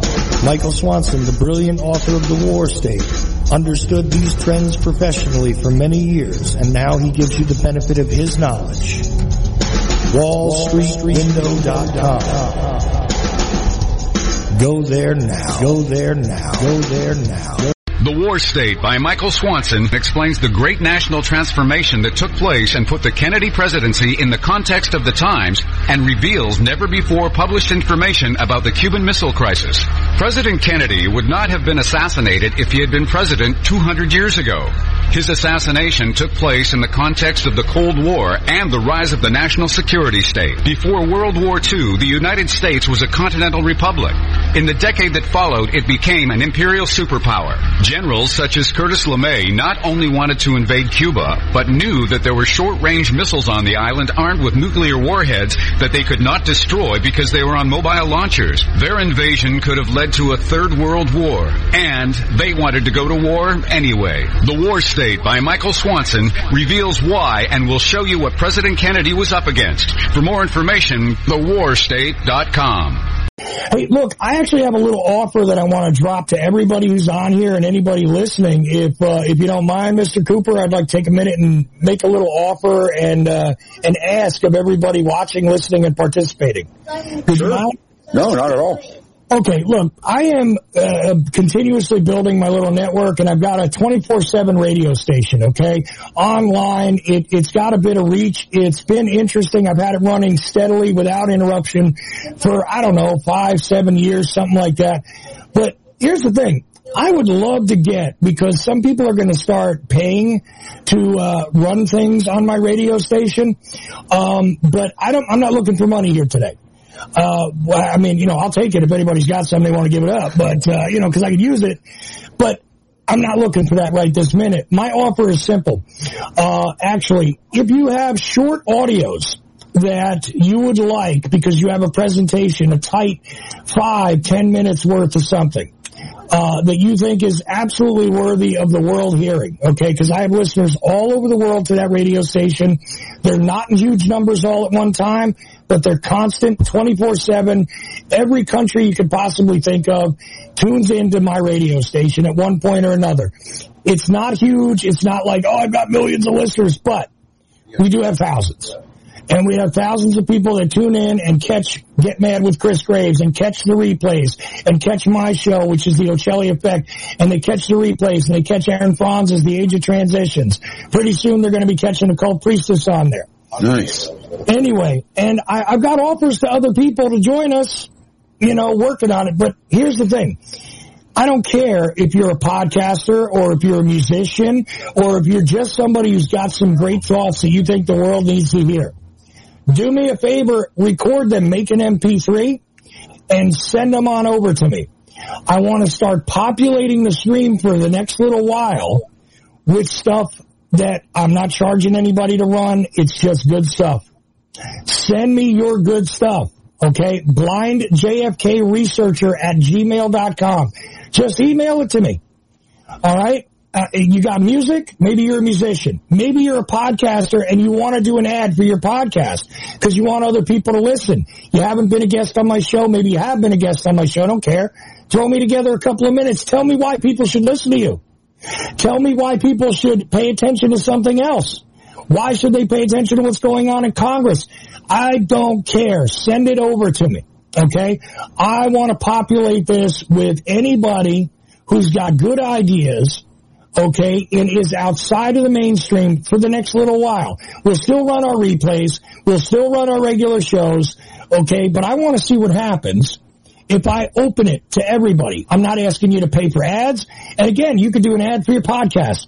You could do an ad for your Rokfin channel. You can, I, I don't care. Send me something that is of interest, that moves information forward, that helps to educate people, whether it's your project, your song, your poem, your article. You want, you're, you're a writer? You like to write? Read me your article. Send it to me. Okay? Do any of this and send it to blindjfkresearcher at gmail.com. If you can't remember that, go to Ochelli.com, click on the email thing there. It might go to that email address. It might go to info at Ochelli.com. I control both of those. So it doesn't matter. Email it to me. I will play it. Okay? Not going to say I'm going to play it a million times. If you want to make an arrangement to play a commercial with me, I do have open ad space, but, and I'm looking not to charge people a lot of money. If you're doing a small project, we can customize it, all that stuff, and we need support for the network, sure. But I'm not looking for money today. I'm looking for your ideas. I'm looking for your voices. You want to be heard somewhere. You think you're not being heard enough places. Send it over to me. Send me a short piece of audio. Okay, don't send me videos. I can't play videos on my stream. It's a 24-7 audio radio station, okay? And I'll be more than happy to add you to the mix. Uh, I'm suspending, I usually don't like to have harsh language on my station. We're not going to bother with that because I'm no longer carried on AM and FM. Fuck it. We're going, okay? Bring it Fuck to me. it. Whatever it you got and show me your good ideas. Show me your good podcasts. Anybody on here, you guys all have some sort of podcast you do. Send me an ad for your podcast. Fine. You got good ideas, obviously you think, because that's what you're making. Send me good ideas. Send me the good material. Send me the good places to point people to. You've written an article you're proud of? Read it. Send it to me. You wrote a song. You think it's great. You're not going to hit me for using it for copyright. Actually, I've got a license to play copywritten stuff on my online radio station. Send me your music. No problem.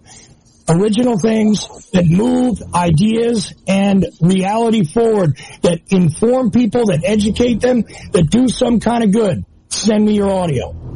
I can't offer it any more open than that. You're listening to the Ochelli.com radio network.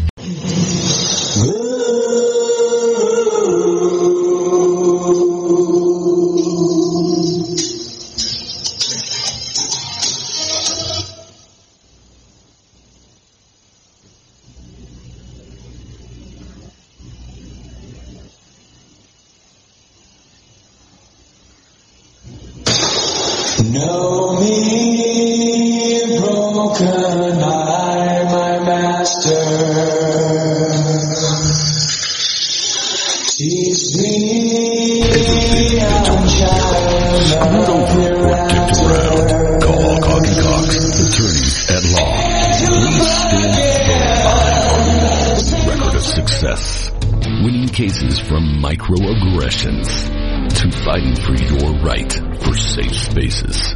Remember, if they bitch, we'll make you rich. Alcock and Cox, attorneys at law. 555-244-3425. Going to Chuck Ochelli.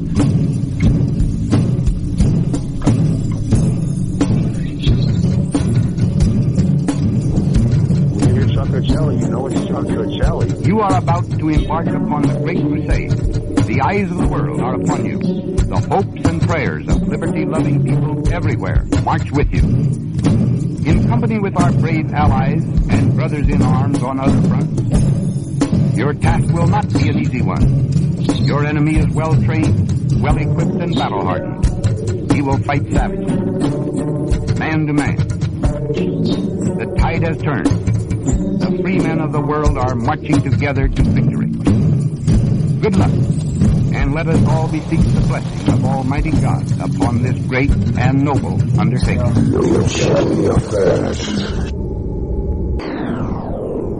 In case you don't recognize the track, that is uh, Dwight D. Eisenhower and his slightly edited version of a speech uh, over top of uh, me playing bass and drums. That's what those instruments are. Bit of distortion, uh, two, three different bass tracks, and uh, drums. Basic drum beat. And uh, that's what that little piece there is that I don't play that often here on the show, but there it is. So um, that's me with a bass. Yep. Anyhow, It is what it is. The Friday night open mic is just about done here on the live show, and we've been joined by a Skype by a familiar voice, uh, who uh, is going to get a little more familiar as I put out some uh, more of his stuff over the weekend because uh, I'm a little behind. We haven't gotten out the Don Jeffries interview, and today's I couldn't have possibly gotten out today's because it ran right into this show. Uh, tribute to Layne Staley uh, on the Ochelli Radio Network, and that's Get Mad with Chris Graves. Chris is with us, and uh, I'm going to kind of turn it over to B. Pete and uh, let him, uh, you know, go through closing out the rest of the show as he is uh, rather good at doing. B. Pete, you ready to roll with Chris? Oh, absolutely. Um, Chris, what um, what have you got upcoming on your show? Go ahead and give you a time to plug your spot here. Hey, thanks, BP. Um, next week, next week is actually going to be a weird week because uh, on Tuesday, and I, I talked to Chuck about this before, but I don't know if you guys remember the old horror magazine Fangoria. Well, I have uh, yes the, the former editor Tony Timpone or Timponi. Uh, I got to figure out uh, exactly how to pronounce that. Um, he agreed to to do uh, do a get mad with me. Um, we were going to do it this week earlier in the week, but uh, he didn't think he was going to be able to get home in time. So, so that that's going to be uh, next week uh, early. And um, yeah, other than that, uh, how uh, how are things with you, B. Pete? Like uh, with your job and everything? If uh, I, may, I may have missed that at the beginning of the show. Uh, things are hectic. We, you know, it's summertime. That's when you really crank up in construction, trying to get things done. We've had some weather issues and other things going on, and um, so it's been. I've been pulling 24 hour shifts where we're working during the day getting things done, and because we can't put lane closures in the day, we have a lot of stuff that has to be done at night. So you end up you end up working more hours than you want to, but then again, the tax man loves you when it comes time to yeah. do your withholding. Um, but other than that, I mean, it, things are going just general. We're trying to um, trying to get things out of the way here, some things done around the house, so that when I can take off in November, I can take about a week and a half to head down to Dallas and uh, make that you know not be rushed trying to get down there and get back. But other than that, um, you know, things are going pretty good. Just working on the house, getting things, you know, one day it's plumbing, the next day it's electrical. So it's always a mixed bag around here when it comes to remodeling. Are you at least going to have uh, some rest and maybe some fun over the weekend? Oh yeah, yeah. Uh, catching up on paperwork, but the biggest thing is uh, we've been dodging the rain, so I've got to get out there and get the the yard mowed at some time.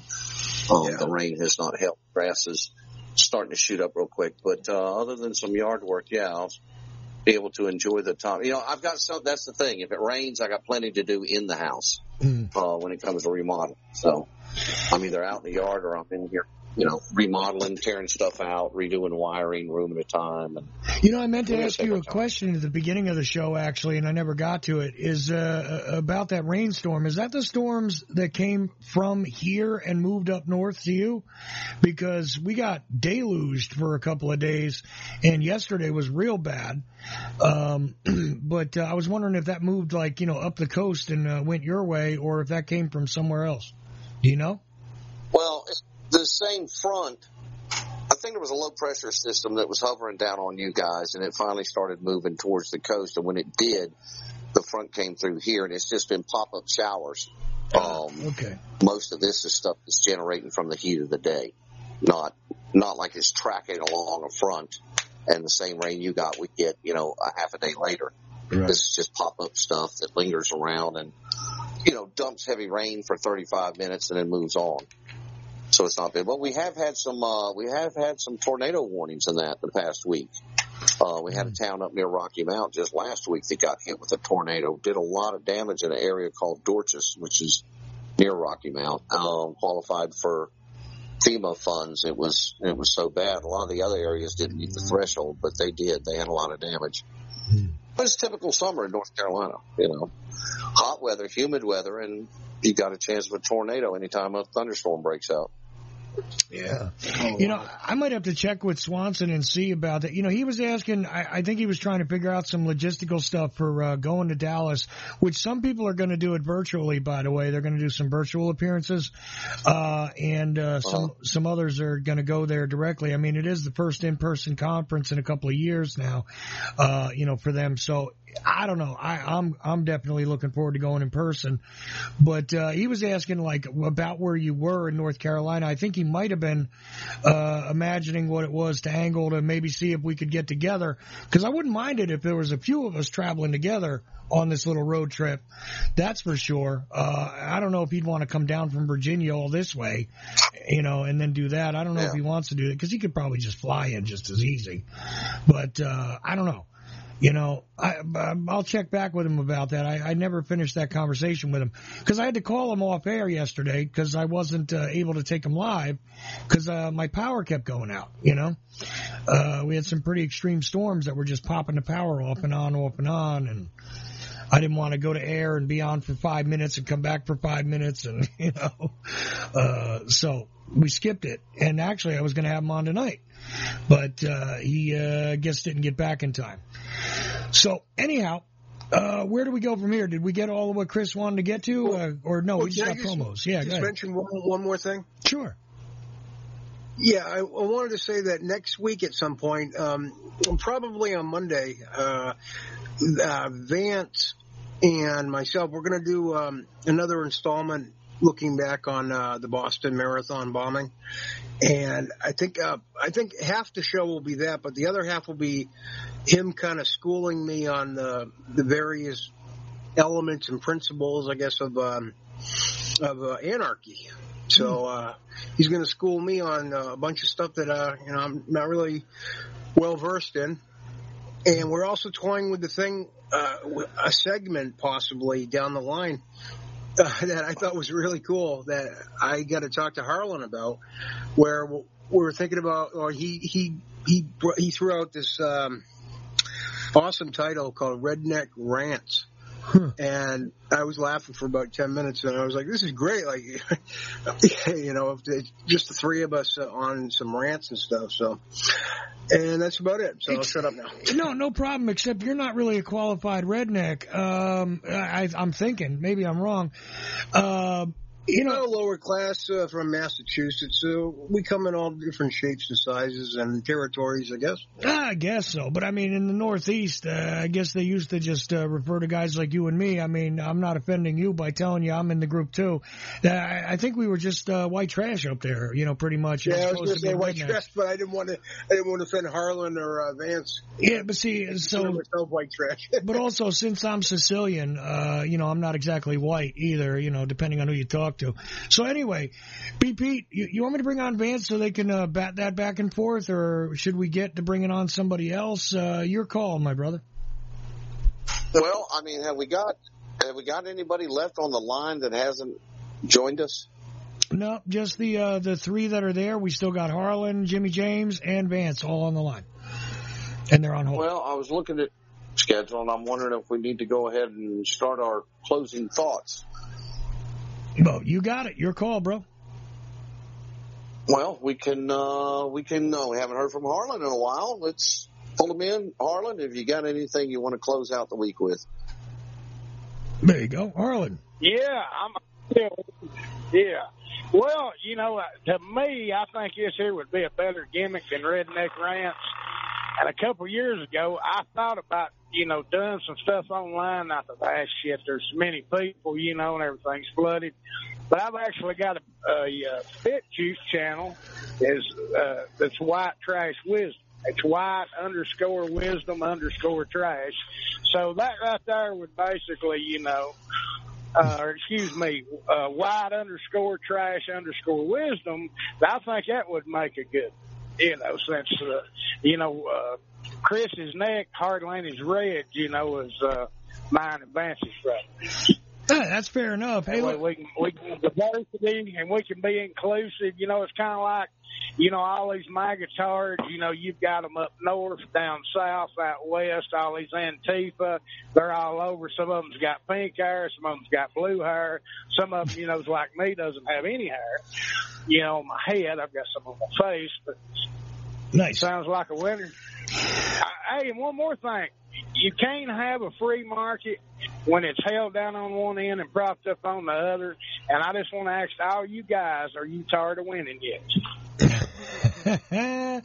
so white trash wisdom, I, I like it. I don't know. You'll probably get some static from some people. And after all, uh, in in this day and age, can anybody identify as white because they are inside and they decided they were? I mean, isn't that like part of the rules now uh, on the liberal side of things? Isn't that right? Well, it's just you know, I mean, me and Angry Tiger, we was actually having a discussion on that. You know, it's like you've got, you know, some of these folks in the Jewish community seem like that they identified for as white until it wasn't cool to even be, you know, even remotely white. And you've got some in the Italian community, you know, they don't want to be, you know, identified as white anymore. Mm-hmm. So, you know, basically, you know, it's, you, you just kind of got a mix there. You know, I'm supposed to be allegedly, you know, part Indian. Excuse me, Native American. I know we're not supposed to say the I word anymore. but, you know, hell, everybody knows Georgia and East Tennessee and Southeast Kentucky and Southwest Virginia to hear them tell it for, you know, years was part Cherokee. But, you know, I've never had a DNA test or anything like that. I'd, I'd hate to, uh, put my DNA out on the uh, internet, and every time you turn around, somebody be running up, you know, hollering you my daddy or something. I mean, I kind of got around, you know, a lot 20 years ago. Oh I mean, boy. You know, that could be a new mess for you. Uh, you know, interesting too, BP. I'm curious about this actually. Since I got you and Harlan on here, just real fast, quick throwaway question. Oh, excuse me again. Um, you know, it seems to me like a lot of guys I get to know a little bit down here down south since I've been here past decade or so, you know, uh, uh, under the uh, Mason-Dixon line. I never thought I'd be crossing for too long. And I wound up moving down here. Seems to me like a lot of guys I know that uh, run around and they do tell everybody in the world they're white, but you get a couple of beers in them, almost all of them got a story about, you know, I actually got some Indian in me. Oh, excuse me, Native American. Pretty much like what Harlan just did. It seems to me like that's a uh, a common situation. Um, is it just the people I'm running into, or am I discovering something here that I that I thought was hidden? Well, you know, you do have a lot of people in the in the South, especially in the Deep South, that um, have a, a ancestry that traces back to one of the tribes, usually the Cherokee tribe around here in North Carolina, Upper South Carolina, mm. um, that ran up and down the Appalachian. So yeah, you do have a lot of uh, people that claim that heritage down here. But then again, you know, I get confused sometimes because with all the all the the new societal rules that go on, I identify myself as an African American lesbian. So, you know, I'm really not, I'm trying to distance myself from this poor white trash, um, upbringing that, that I had once we moved down here. I mean, we were in about sixth grade, I guess, when we moved to the, to the hmm. South. So, it's been interesting being a, a African American lesbian in today's society and, and, you know the problems that we function with. I really don't have time to to worry about the the the white aspect of things. Well, I see I- everything in color now. And I, I support your rights. Um, yeah, go ahead, Harlan. Go ahead. I really believe, I really believe that you are part African American because you so you just said that you was working 24 hour shifts, and everybody knows that the white and brown, you know, and black unemployment's at different levels since you know Trump was in office because the black and brown unemployment's been at an all time low for you know what has it been five and a half six years now, you know. So, so there's a good chance that you do have some African descent. I do. I you know, um, and I'm proud of my heritage, although I you know recently discovered it. But hey, you go with the flow. Uh, Hey, look, proud to work with a. Come le- on down, uh, Uncle Don. Sure, go ahead. Prou- proud to work with a proud to work with a lesbian. By the way, thank you. Um, okay, so Chris, any thoughts on any of this? I support all lesbians. Thank you. There you have it. So, B. Pete, uh, are we? Did we get from Harlan everything we needed to? Uh, should I should I put him back on hold? You tell me, direct, sir. Oh, well, we'll check with him. Harlan, you got anything else you want to add? If not, we'll move on to Jimmy James. Or should I say man? I, I'm not sure. But either way, yes, good, good. Well, you know, all I, else I really had to say was, you know, come on down to Uncle Don's cabin where the black and brown unemployment is always low. You know, and it's a proven fact. So, and he'll, and him and every surrogate on the Team Trump will tell you that at nauseum every time that they have the opportunity. So I thought I would help him out too, because everybody thinks that I'm totally against Trump. I've got a lot of criticism, but you know, he some things really isn't his fault, which that is the truth, and you know, some things, you know, it's gospel fact because it was handed down from Orange Jesus when he was on the Temple Mount of the Federal Reserve. Gotcha. All righty, so we'll put Harlan on hold, and uh, I gotta say, I'm I'm remarkably refreshed from this uh, uh, discussion. So, who's next, BP? Oh, let's go to Jimmy. You got Jimmy, it. what's your uh, your your closing thoughts for the week? I think okay. There you go. You're unmuted, Jimmy. Uh, all right. Uh, let's see. As far as the, nah, I ain't gonna get into the gas. You guys and your gas. Huh. Jimmy James, do you want to admit? do you want to admit that you have a that you have a? Uh, do, do you want to admit that uh, today you you you are approaching ideas in your mind where you have some sort of a fetish with uh, with old Joe there, and you actually want to meet him in person because you, you're you're very much interested in learning from his uh, his his great wisdom. Uh, I think he would be a horrible person to learn from. When you when you have twenty some odd bank accounts, fake companies, and all this crap that leads right to your door, you're not all that good. So you wouldn't do lunch with Uh, him? You wouldn't even do of- lunch with him? Really? Huh? You wouldn't even do lunch with him? Mm, Heck no. Okay, I was just checking. No way. No problem. Hey, your prerogative. It's a free country. Last I checked. Go ahead. Yeah, and uh, speaking of Mighty Joe, be looking out this week as it will be exposed the Biden's hidden offshore bank accounts. I would also assume that the impeachment inquiry will begin by the end of the week.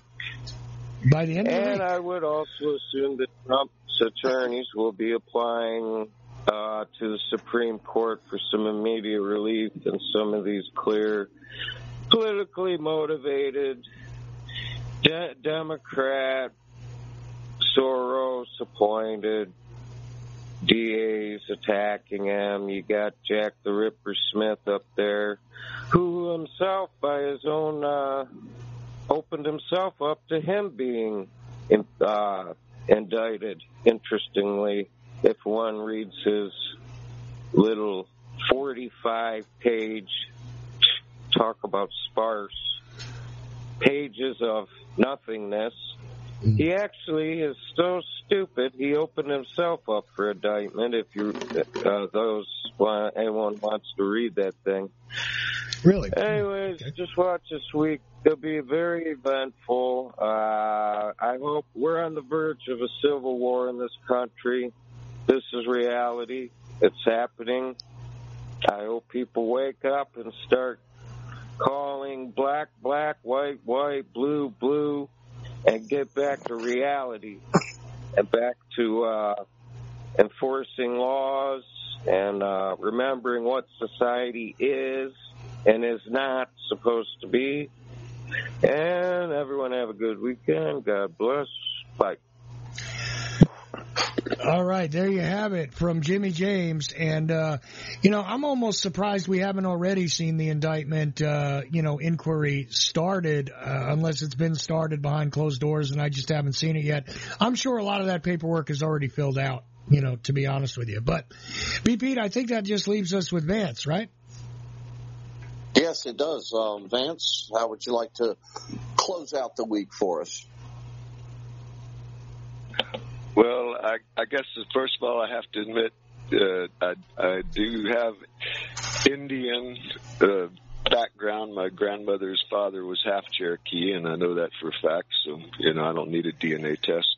There you go. And half German, and and uh, uh, uh, was talking about uh, Pete you know, having black ancestry, uh, uh, and we've gotten a little looser with the with the uh, uh, content lately. So, it, would it be uh, would I be censored if I was to use the N word? Uh, no, no, not actually. Because I, I, can, I, I, I can make the same point without, but but I, this is something that I've said to several black people that I know, not in particular, but you know, I, I, I wouldn't be afraid to say it. But but uh, nowadays, you don't got to be black to be a slave anymore. Mm-hmm. So that's true. We'll, we'll just put it that way. so you know, and that's what you know people need to figure out that you know this is just a wage. We're just wage slaves for this system that whether you want to call it fascism or socialism or you know however whatever kind of little finite you know words you want to put on it. You know, you have we have to understand that, and, and otherwise, then we're just slaves to it because nothing's going to change on how long we've been voting. You know, and and nothing's gotten better in my lifetime because of voting. So you know, there, there's certain things that have changed things, but it didn't have a lot to do with voting when it got down to the tyr- tyrannical part of it. And uh, I want to. I got this pulled up on my phone for Jimmy. Uh, because I usually go for the actual words, not whatever the the, the meme of the day meaning of uh, whatever word is. And uh, I, I have the link on my phone to you know etymology. Mm. Let's see, where is it? Yeah, etym- etymology online. Is, yeah, etymology online is a great yeah. resource. Go, go ahead. Mm-hmm. Fascism, 1922, originally used in English in 1920, in its Italian form fascismo, see fascist, applied to similar groups in Germany from 1923, applied to everyone since the internet. Mm. and and then our Oh, Vance, you, Vance, you, Vance, you broke up. You broke up there. Try, try again, real quick. Okay, and and where did I break up? It, it, it applied to everyone since the internet. That was the last thing I heard. Clear. Yeah. Okay, and then from there, you know, you, are supposed to go to the fascism, uh, uh, fascist uh, uh, page, get the rest of the Here's a quote from a guy named Robert O. Paxton that wrote a book called The Anatomy of Fascism in 2004. It says a form of political behavior marked by obsessive preoccupation with community decline, humiliation, or victimhood, and by compensatory cults of unity, energy, and purity. In which, uh, let me back up and read that. I, I forgot to breathe. Let me get a drink. Mm-hmm. Okay a form of political behavior marked by obsessive preoccupation with community decline, humiliation, or victimhood, and by compensatory cults of unity, energy, and purity, in which a mass-based party of committed nationalist militants working in uneasy but effective collaboration with traditional elites abandons democratic liberties and pursues with redemptive violence and without ethical or legal restraints goals of internal cleansing and external expansion. So, you know, that's pretty much what's been going on for a long time in, in one form or another. And, and, uh, so, you know, I, I, I'll be glad to debate Jimmy, you know, on the details of, you know, what applies as fascism or doesn't fascism. But the the uh, fascists, the, the the fascist definition is fasces groups of men organized for political purposes. Had been a feature of Sicily since 1895 and the 20th century. Totalitarian since totalitarian, public term, yes, but was influenced by the historical Roman fasces, which became a party symbol. As a noun from 1922 in English, earlier in Italian, plural fascist in Intel 23 in English. It often appeared in its Italian form as Italian. Now, I think it might just be a coincidence that on all of our public buildings there are fasces, there are symbols of fascism uh, on on all the public buildings. And Abraham Lincoln's got his hands resting on two of them, you know. So I, I'll I'll just end it right there.